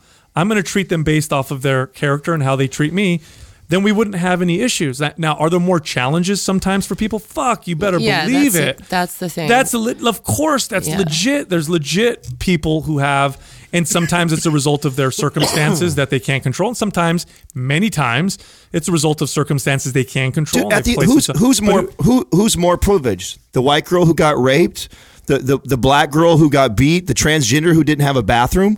We, we, can't compare each other to that. Everybody's story is different, Yeah. and you could there's there's definitely somebody in that privileged category that didn't have it as bad as someone in another privileged or unprivileged category. Fuck all that. It's very difficult. But if Fuck I, all that. But here's the deal. Like again, like if I see a transgender individual, and, or I meet one, and I view them as an individual, not as a part of, not as a homo, you know homogenous part of a group or whatever, and I see them and I meet them, and I introduce myself and we talk and I'm like, wow, this person's cool. That's Right. it. Here's another analogy because I love analogies, and this is just what we'll wrap up on because I know it's been a journey for me too, and I've gone through the same exact thing. But for example, I, I, and you, I shouldn't put you on the spot, but I'm going to. Are any of you alcoholics? No, Okay.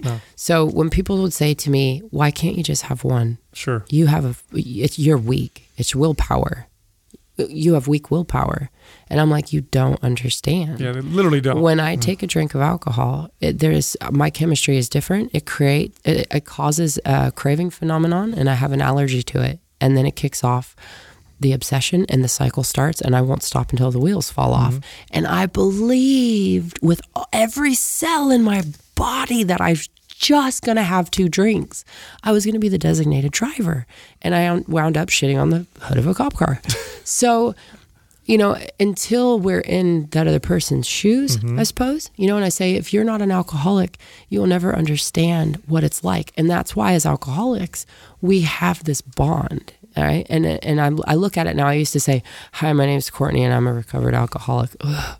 And I was angry about it. And now I'm like, Hi, my name's Courtney. I'm a grateful, recovered alcoholic. Like, I look at it as an amazing things because I have unconditional love. Because if you're an alcoholic, I get you. I understand you. I, you don't have to explain to me. I know what it's like. I totally get it. So when I started to look at it that way, and I thought, okay, maybe there's something more to it. Because I was, in, I'm in the same boat as you, where I was like, this labeling shit, blah blah blah, blah and I was the same exact way. So, but at this stage, and the reason why we're putting on this event is, I'm like, I want to dive deeper into it. And is it a massive risk for our brand?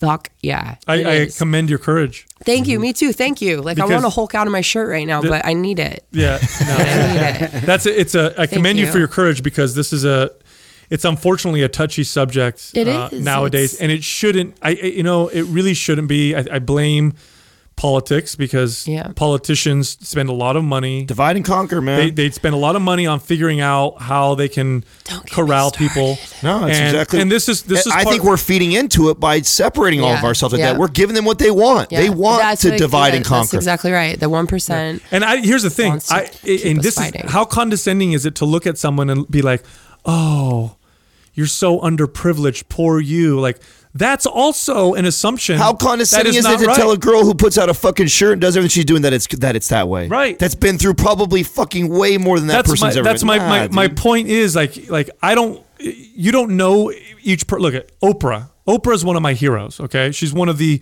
arguably one of the most successful if not the most successful women of all time.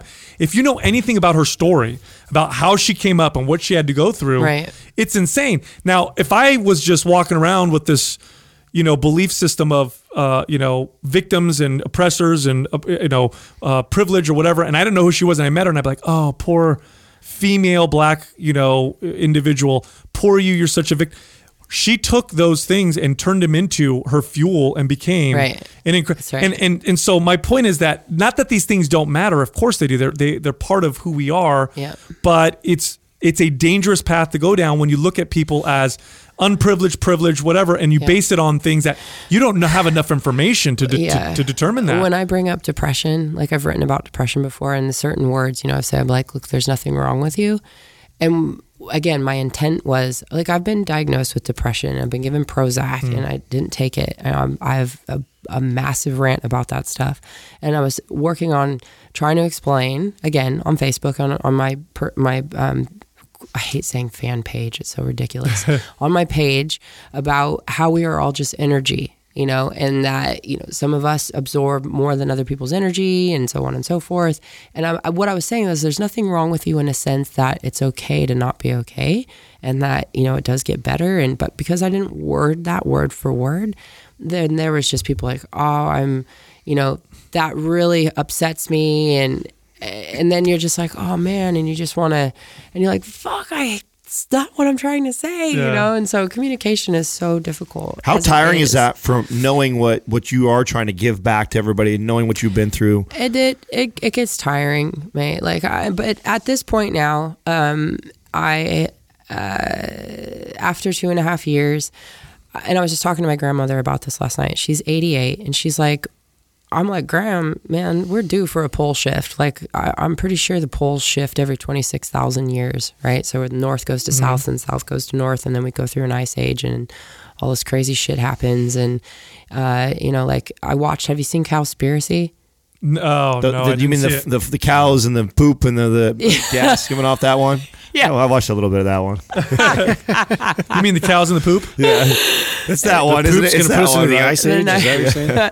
the methane gas Yes, being yes. the, so, the yeah, we're- problem. We're, gonna yeah. choke ourselves out. Yeah, uh, you know, but as far as like the environment and what's going on, I'm like, you know, or whether it's you know Trump and North Korea or what have you, or Einstein, I said brought up, you know, he said, I don't know what weapons are going to be used in World War Three, but I know that World War Four is going to be fought with sticks and stones, hmm. you know, and I start thinking, and I'm like, why am I killing myself? Because it's literally as an entrepreneur, I have like $27 in my checking account. I've cashed out my 401k to sponsor Holly Home when we launched. I've sold every possession in my house two months after launching to keep us afloat. Like I sold the roof off the Jeep. I sold my bras. Like, I mean, I those drugs, you know, being a drug dealer came in handy. You know, I was like, hey, I'll make you a deal. You know, I was on Craigslist. Like, um, you know, I have, I don't go into to too too much detail because I don't want to deter people, but you have got to be so committed to what it is that you're doing.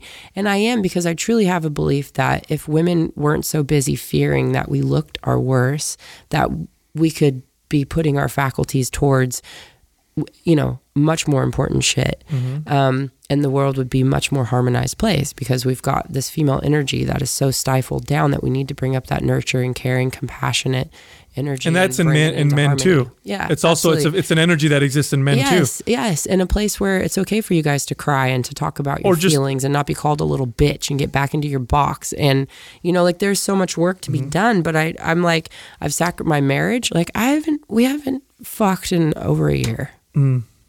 Like it's, it's get, you know, and. Uh, I, it's I have absolutely no libido. I'm just I'm tired. Is I'm that from wore stress or what? Absolutely, Mm. it's cash flow.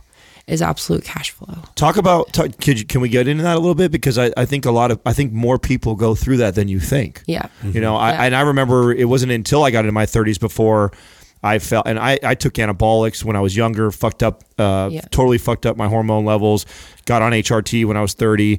And even being on HRT, um, I started to notice I had like no sex drive sometimes. And I was like, what the fuck? This makes sense. I'm taking synthetic testosterone. Yeah. And it wasn't until I realized, dive deeper into the stress and how that started. So talk a little bit about that and what that is, what, what a challenge that probably is for your relationship. Yeah, it's always just because it's especially as um you know, as an entrepreneur, there's no off switch.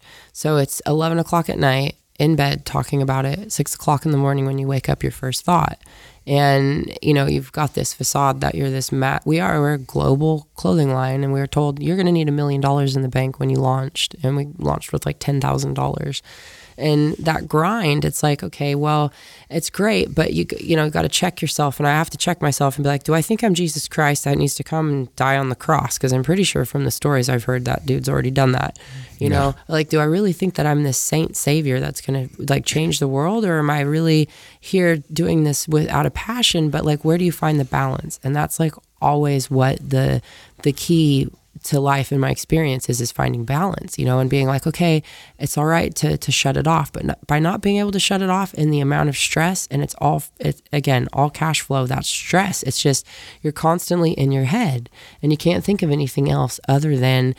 Okay, how am I going to get this import duty paid? Oh my God, these hoodies got made fucking inside out. Or, you know, this customer, you know, and this person needs this and that and this and that. And it's just this never ending thing when it's like just at the end of the day it's like you just want to empower women and put media out that shows cellulites and dimples and all body types and you know change the game in that way. But you know you're you got to do it first by doing this. And it's just and so because you are constantly in your mind thinking about all these things you know you can't get excited you mm-hmm. know? You're just not You're not I- present. you're not pre- at bang back to it. You're absolutely right. And then plus especially when you work with um uh, we work in close proximity and and stuff um it's just yeah it, it doesn't help. And he does his own thing as well but we're just constantly it's the stress. And plus the drug use i've had a big methamphetamines because when you methamphetamines causes arousal in the beginning, and like I because and most often girls who have had some kind of sexual trauma act out afterwards.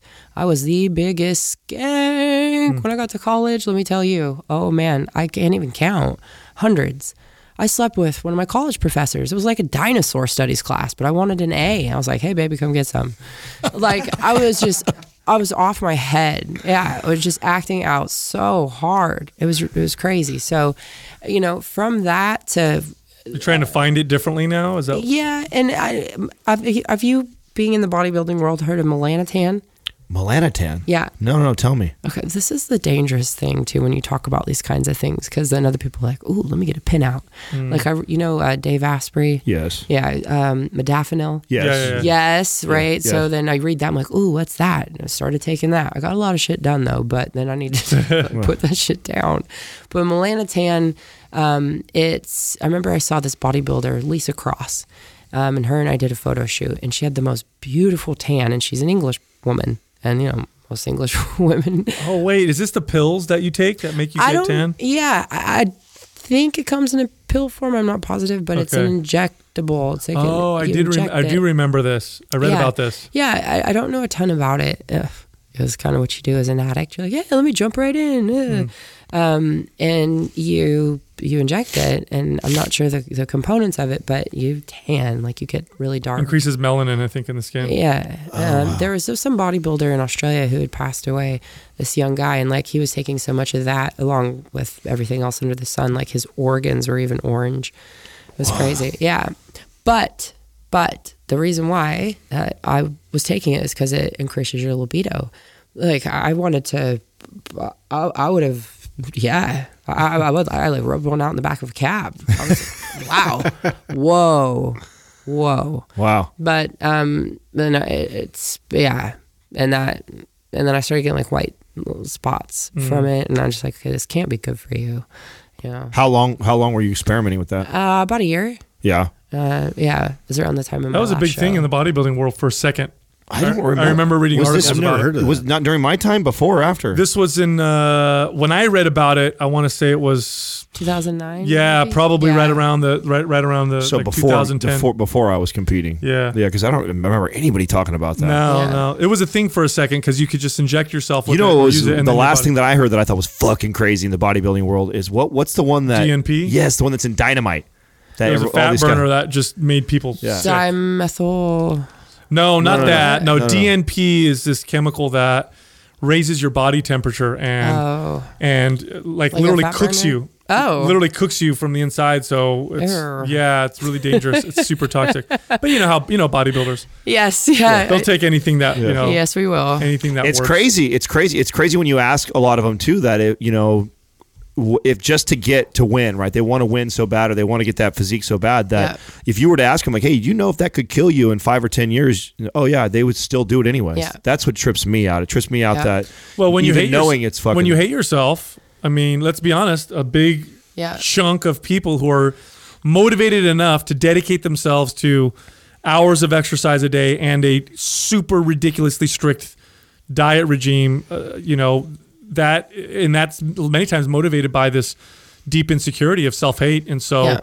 you don't really care about looking uh, or you don't care about your health as much as you care about what you look like. Yeah. So if it's like, oh, it's going to make me look better, fuck it. I want to get back to how how challenging this has to be because I know what I went through with my girl. We're seven years deep into a relationship. We're pretty much married. Yeah. I'm just not a big marriage guy, but Yeah. Um, so we got the two dogs and lived together for a long time. Yeah. So pretty much we are right. And you know, and she's a she's a very sexual person, and for her to go through that, that was really challenging for me. You know, Yeah. because I mean, I could tell that it was starting to, and it the hard part for me was that it was affecting her. Yeah. You know, so that it, it forced a lot of communication and a lot of work between her and I. Uh, is that something you guys are still trying to work through, or did, have you found like, are you guys communicate a lot about it? Like, No, it, right. We are still trying to work through it. Yeah, we're we're like we need to do something different, and it's gate capital, and it's to the stage now where it's like okay, like we could turn this into a lifestyle business and not grow it, but if we're doing this to do what we want to do and really create a revolution because it is spreading, mm-hmm. you know, and it's working. You need capital. Like we need to hire people You know, like you need you, you need people helping you because we just, and I believe that will solve a majority of the issues. problem with that is that you know, and that's and I had some had similar thought process because I'm very driven. Uh, when we were first started building this, you know, I walked away from everything else that I was doing to start. And, when, and for me, security and money, that's why I was. I was so stressed. My mind was somewhere else. I wasn't present. Something I'll tell you that was a game changer for us. Yeah. And I've shared, so my audience has heard this plenty of times, so it's not a big deal to them. But this may be the first time you've ever tried this, and it worked wonders for me. Somebody get me a pen. So It's getting recorded. don't. Oh, Katrina and I started doing uh, once a month. We, we we get through one Audible book a month, and the way I figured that out is like an Audible book is anywhere from like eight to twelve hours. So okay, I broke that up, and okay, that means that we're only committing to one to two hours a week. That we just agree that we're going to sit down and we're going to listen to this book together. What I got from it, sure, it's great. We we're growing together, we're reading together, we're learning. Sure, that's all fine. But really, what it did was it forced me to be hyper present. Yeah. And then what I noticed is like when we'd read these, we read really cool, about challenging topics or things we were learning about, and then it created this dialogue between the two of us. And man, the sex, That's that's the key is Yeah. talking about something other than your work. right? Oh, yeah. Which Yeah. her and I, she's an entrepreneur. I'm an entrepreneur. She Yeah. helps with the business. Like we, that's Yeah. all we talk about, you know. That's so it it. just perpetuated this problem that Yeah. I was already having. Right. And so this was a like a game changer for me was to tap into that. Yeah. That's been a hack for sure. And we've we've said, all right, we're gonna do, we're gonna watch, um, you know, one video a day, or, and it's just it's difficult to get into the habit, and then plus we travel and are coming and going, and yeah, so but that's a that's a great, that's a That's a tough. It's that's a very tough, and why I talk about and share, and why I want it when I'm digging in on you is just because when we went to LA Fit Expo, actually, Yeah. um, after one of the talks, we had a bunch of people there waiting to talk to us, and the most common thing I got was men and couples like shaking and crying and talking to me about uh, Yeah. the, how much it, it's helped their relationship, the advice that I've given Oh, about so ours, cool. and I didn't realize that I was making that. We were just we just bullshit and talk, you know what I'm saying? yeah, and I'm, yeah, we're yeah, very yeah. raw and open. You ask me a question about anything, I'll Yeah. openly discuss it or whatever. And so, you know, I've openly discussed challenges that I go through in my life, and I share that. I didn't realize how many people really, really uh, struggle with this. Yeah. You know, especially when you've been in a relationship for a long time too. Hundred percent, and I, that's the other thing too is I, I find like I'm will be apart from my partner for a month and a half. You know, and I was just talking about this again with my grandma last night. And I remember um, my other grandparents; they had separate beds in the same room, and I remember I thought that was so weird. And I was like, why do they have separate beds? That's bizarre. But you think about it, like after the first year or two, you- it's not like you cuddle every night. One of you farts, one of you rolls, sleeps on your side, steals the covers, kicks the other one, you know, or like you get up and uh, you want to, uh, getting up, I, uh, part of my recovery, I, I connect with a power greater than myself. I just think, okay, there's a God and I am not it. I don't know who the fuck I'm praying to or what it, she, he looks like, whatever. But you know, get up and connect, and I'm sitting, and, and I know how important meditation is, and I've been working on incorporating that for literally the past seven years, a, a habit like I do going to the gym every day, um, and have not uh, found that peace yet. And I'll get up, and he's snoring, and I'm like, oh, just block it out. And then I go and I, I'll go somewhere else. But then the dogs need to go out and pee. And then by the time that's off, and I'm like, oh, nope, got this, this, this, this, this, and this, and this, and this, and this. And being in another time zone, and 80% of our market is here in the US. And, you know, it just, uh, but again, it's another excuse. Yeah. It's another excuse. So, um, Uh, It's just you. It's, you have to like plan it, schedule it, prioritize it like yeah, everything else. Yeah. Well, I think there's there's also an area too where you allow yourself to be okay with like there's different types of meditation, right? And Yeah. this was something that I had to figure out too because I can't go turn the switch off, dark room, and do hmm for Yeah, yeah, that. yeah. does- that just doesn't work for me. No. But what I can do is I can go off in my neighborhood and you know put maybe like my brain FM in my ears or listen listen to something that's really peaceful to me and just walk. Yeah, that's and, right. And There's- that's a form of meditation Yeah. and and just and being just hyper present with the moment now Yeah. you know and i think and i'll take my i'll walk barefoot and i'll just pay attention to the way my feet are gripping Yeah. the grass and the ground and grounding. yeah i mean that i mean you don't awesome. necessarily have to do it in the room i think a lot of people mistake that i, I did i i always thought like oh Yeah. no i'll never I, be into I meditation I learned a meditation called uh, slow walk, and what you do is you walk from one end of the room to another, and you do it so slowly that you have to pay attention to every like inch of movement of your foot as you're walking. And so you do it as slow as you possibly can from one end to the other. And because you're so aware of your movement and positioning, Yeah. it's totally a form of present mindfulness. Yeah. Yeah, That's works a good pretty one, well. too. Neighbors trip out. Yeah. what's wrong with that guy? So so what's in the future for for you guys right now? You have that big event that you got scheduled. Yes. When is that? It's the end of April, so it's April 28th and 29th, and it's at the Golden Nugget. It's not at the Artisan this year. so it's under it's all underneath one roof, and it's gonna be wild. So we got a pool party Friday night, so everybody can come. Because because of this closed group, like we have had, for example, we're having a girl girl wedding. We had two customers who met in this group, That's and then some other customers fund raised funds to fly one from New Zealand to Chicago. They met. Fell in love, Oh, cool. and now we're Oh, going to so marry Very them good. Sunday night. oh no way! Yeah, it's amazing. So we've got That's like awesome. uh, keynote speakers, anything from um, freedom from food addiction, uh, effective communication, um, you know, body confidence. Wow, this is great. And then workshops. So Rose Namajunas is going to do MMA. Uh, Meg Squats is going to do the deadlift. Um, Amina is going to do strongman. Then we've got self defense, nurtured heart approach. Do you any, you have kids? Uh, I do. Yeah. Yeah. Yeah, so we both do actually. I mean, just- um, nurtured heart approach is uh, are any of them on the spectrum, like ADHD or autistic? or no, anything? I'm probably ADHD. I ADHD. Yeah. same, same. What'd you say? No, squirrel. um, but and it can be applied to any relationship. But Mm. you know, uh, twerking, uh, lap dancing, you know, eh, all these all these different things, and these women get to choose. And then we're gonna have like a powerlifting and a strong girl comp, so uh, an opportunity for women to compete who have never touched a barbell before, but not be in a judgmental environment. And How it's cool. Just, That's great. Now, do people? They, so obviously they pay to attend to this event, yeah, right? it's two hundred seventy nine dollars for the whole weekend. Um, Does that include the room It doesn't include the room. Oh, okay, the say, damn, thirty percent off. Yeah, it's a, it's a the bargain's ridiculous. It's a swag bag and, and includes everything. Um, How many people do you have coming? we're aiming for four hundred plus. Awesome. So we've I've got about hundred women that are in desperate need of going who can't afford that I've granted a ticket to. So as a company this year, if we can break even, I'll be really excited. But we did just launch literally last night an Indiegogo campaign.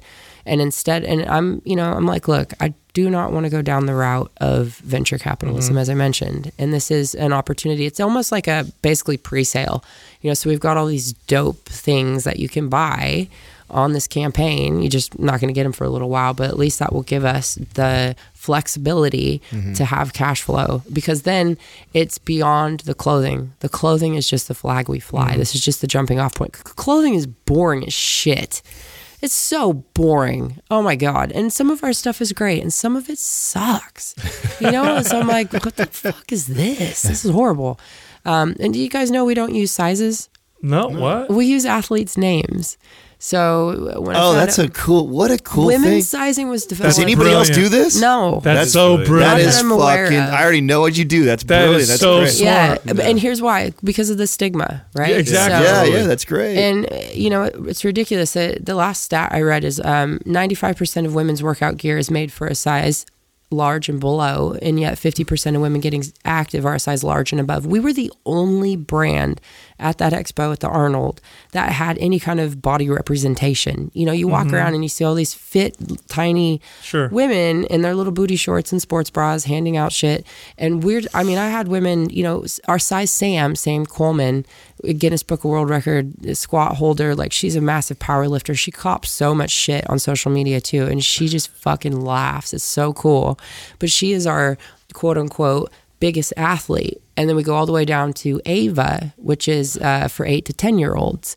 And so instead of being like, oh, I'm a, I'm a extra small, you know, it's like, yeah, you're um, uh, Cassie, who's this awesome judo badass, or you know, I'm a am a size Heidi. Heidi is Canada's arm wrestling champion. Dude, she'll fuck any one of you up. Probably. It's so cool. And so women just having that uh, freedom from the size stigma just go next level. So here they are seeing a brand that is celebrating. do you have like a, a picture of all of them so people can kind of see, like, if you don't know We've who? got the measurements because look, I, I'm a quote unquote size Courtney. And when we did the measurements, it was, you know, the, uh, uh, 2015. I was doing my last show. I was a bit smaller. And so people, you know, could get a little confused if they're like, oh, but that doesn't. So we just go by the measurements. But we're running an athlete search right now for for two women who have essentially retired out of their sport or what have you. Um, so it's more or less the the measurements, and then the women can you know be their true measurement. Because if you shop online, and I hate shopping online, so really fucking cool of me to start an online brand. but um, you know they get to they have to take a measure tape out and measure themselves and get their true size as opposed to because if you shop at Nike versus Under Armour versus Reebok, you're going to get something completely different, Yeah. right? And so it it's really That's really revolutionized, yeah. And then so our rate of return is like less than one percent. Oh wow. yeah. That's Uh, cool. Because we it's s- because if people it fits. yeah, yeah. And granted, we get, you know, we still have issues just like any other company would in that area. But um, generally speaking, most online retailers are anywhere from 25 to 30%. So that was a, a real big game changer for us. Um, and then, of course, the no Photoshop and everything. But then we, all of our clothing has this hang tag where women take a pledge and they solemnly swear to the best of their ability to refrain from talking negatively about themselves as well as other females. I um, under, I am an equal amongst my peers and understand and embrace that I'm neither better than nor less than through this pledge of non-judgment. Uh, wait, I understand and embrace that I am either equal or less than. I've said it so many goddamn times. um, I embrace my body and I'm furthering the global revolution of body acceptance. And when they say that out loud, you know, like you had people coming up to you crying and saying, Thank you, you transformed my life. You know, and you're like, Yeah, that fills your cup up. That fills your soul. You're helping people. You're being of service. And that's what we're missing. And now, whether women get to take that and they can write a compliment on it and give it to another woman. And now we're starting this thing of sisterhood. And that's what the revolution is, is women empowering other women. And I'll tell you what, I got so butthurt because Dana Lynn Bailey, uh, you know Dana Lynn Yeah. Bailey. Yeah. So I, I met her at the the Fit Expo in Melbourne. You know, This was like years ago when I was doing Camp Confidence, and I I caught her off to the side. I was like, "Hey, let me tell you, what's up, girl? You know, great job, da da da." Because people would always tell me, "Oh, you look like Dana Lynn Bailey." I'm like, I think I'm older. I think she looks like me. um, and because I, you know, kind of stopped competing around the time that she was coming up, and uh, I told her about Camp Confidence, and I said, I had her do the because we used to do the pledge at Camp Confidence, mm. except for they got you know Camp Confidence pledge, and then so when another teenager would see another teenager on the street, they knew that they weren't each other's competition and that they were sisters, right? Um, so I explained that to her and all this stuff, and we did the pledge, and I put a little band on. And I'm like, "Can you give us a shout out on social media?" And she was like, "Yeah." And now that I've done an expo, now just doing the Arnold, I know how tiring it is. They they didn't give us a socials, but they didn't say anything. But then a month later, she had ran a confidence camp. It wasn't. It was with a C, but I was like, "Oh no, you didn't! Oh, I'm coming for you. I'm fine. I'm going to compete." And that was my inspiration to go out and get back into competing. And Oh, wow, And that's- then she retired. She announced that she wasn't going to do the Olympia that year, and I was just like, "Oh hell!" But eh, I'm sure she was already eh, had, you know what I mean. But my ego, Yeah. because that's how we're programmed. Just be Yeah. like, "That was my idea." Yeah. It's like, no, motherfucker. What's that? Ecclesiastes. I don't know the verse in the Bible, but there's nothing new under the sun. Yeah. You know, we're not reinventing the wheel here. We're just putting our own perspective on it, right? So, uh, you know, God bless her. Like, you're doing your thing. You're empowering women as opposed to saying, like, oh, that was my idea. I did that first. Or, you know, now that I've talked about sizing and all your, you know, thousands, hundreds of thousands of followers, somebody, somebody might go out and do this now. And it's like, there's enough out there for everybody to fucking profit. Just Right. chill Totally. out, Totally. right? Yeah. So um, it's it's about women collectively working together and opening up and sharing in a community because that's what we're missing is being a part of a community. And you mentioned it earlier, Sal, something about you know we are on social media, but we're more isolated now than we are ever. We have all these thousands of friends and followers, and but it's not real. You can go back and edit what you say. You can edit your pictures. You don't interpret things. There's no energy connection. You know, you can't look into someone's eyes. And that's what the events are for, right? yeah, hundred percent. I have, I have, I have hope though in humanity because I feel like that's why voices like yours, like Yeah. ours, resonate so much with people. Is because I feel like the pendulum's starting to swing really Yeah. far that way, Yeah. and it's time to fucking come back where Yeah.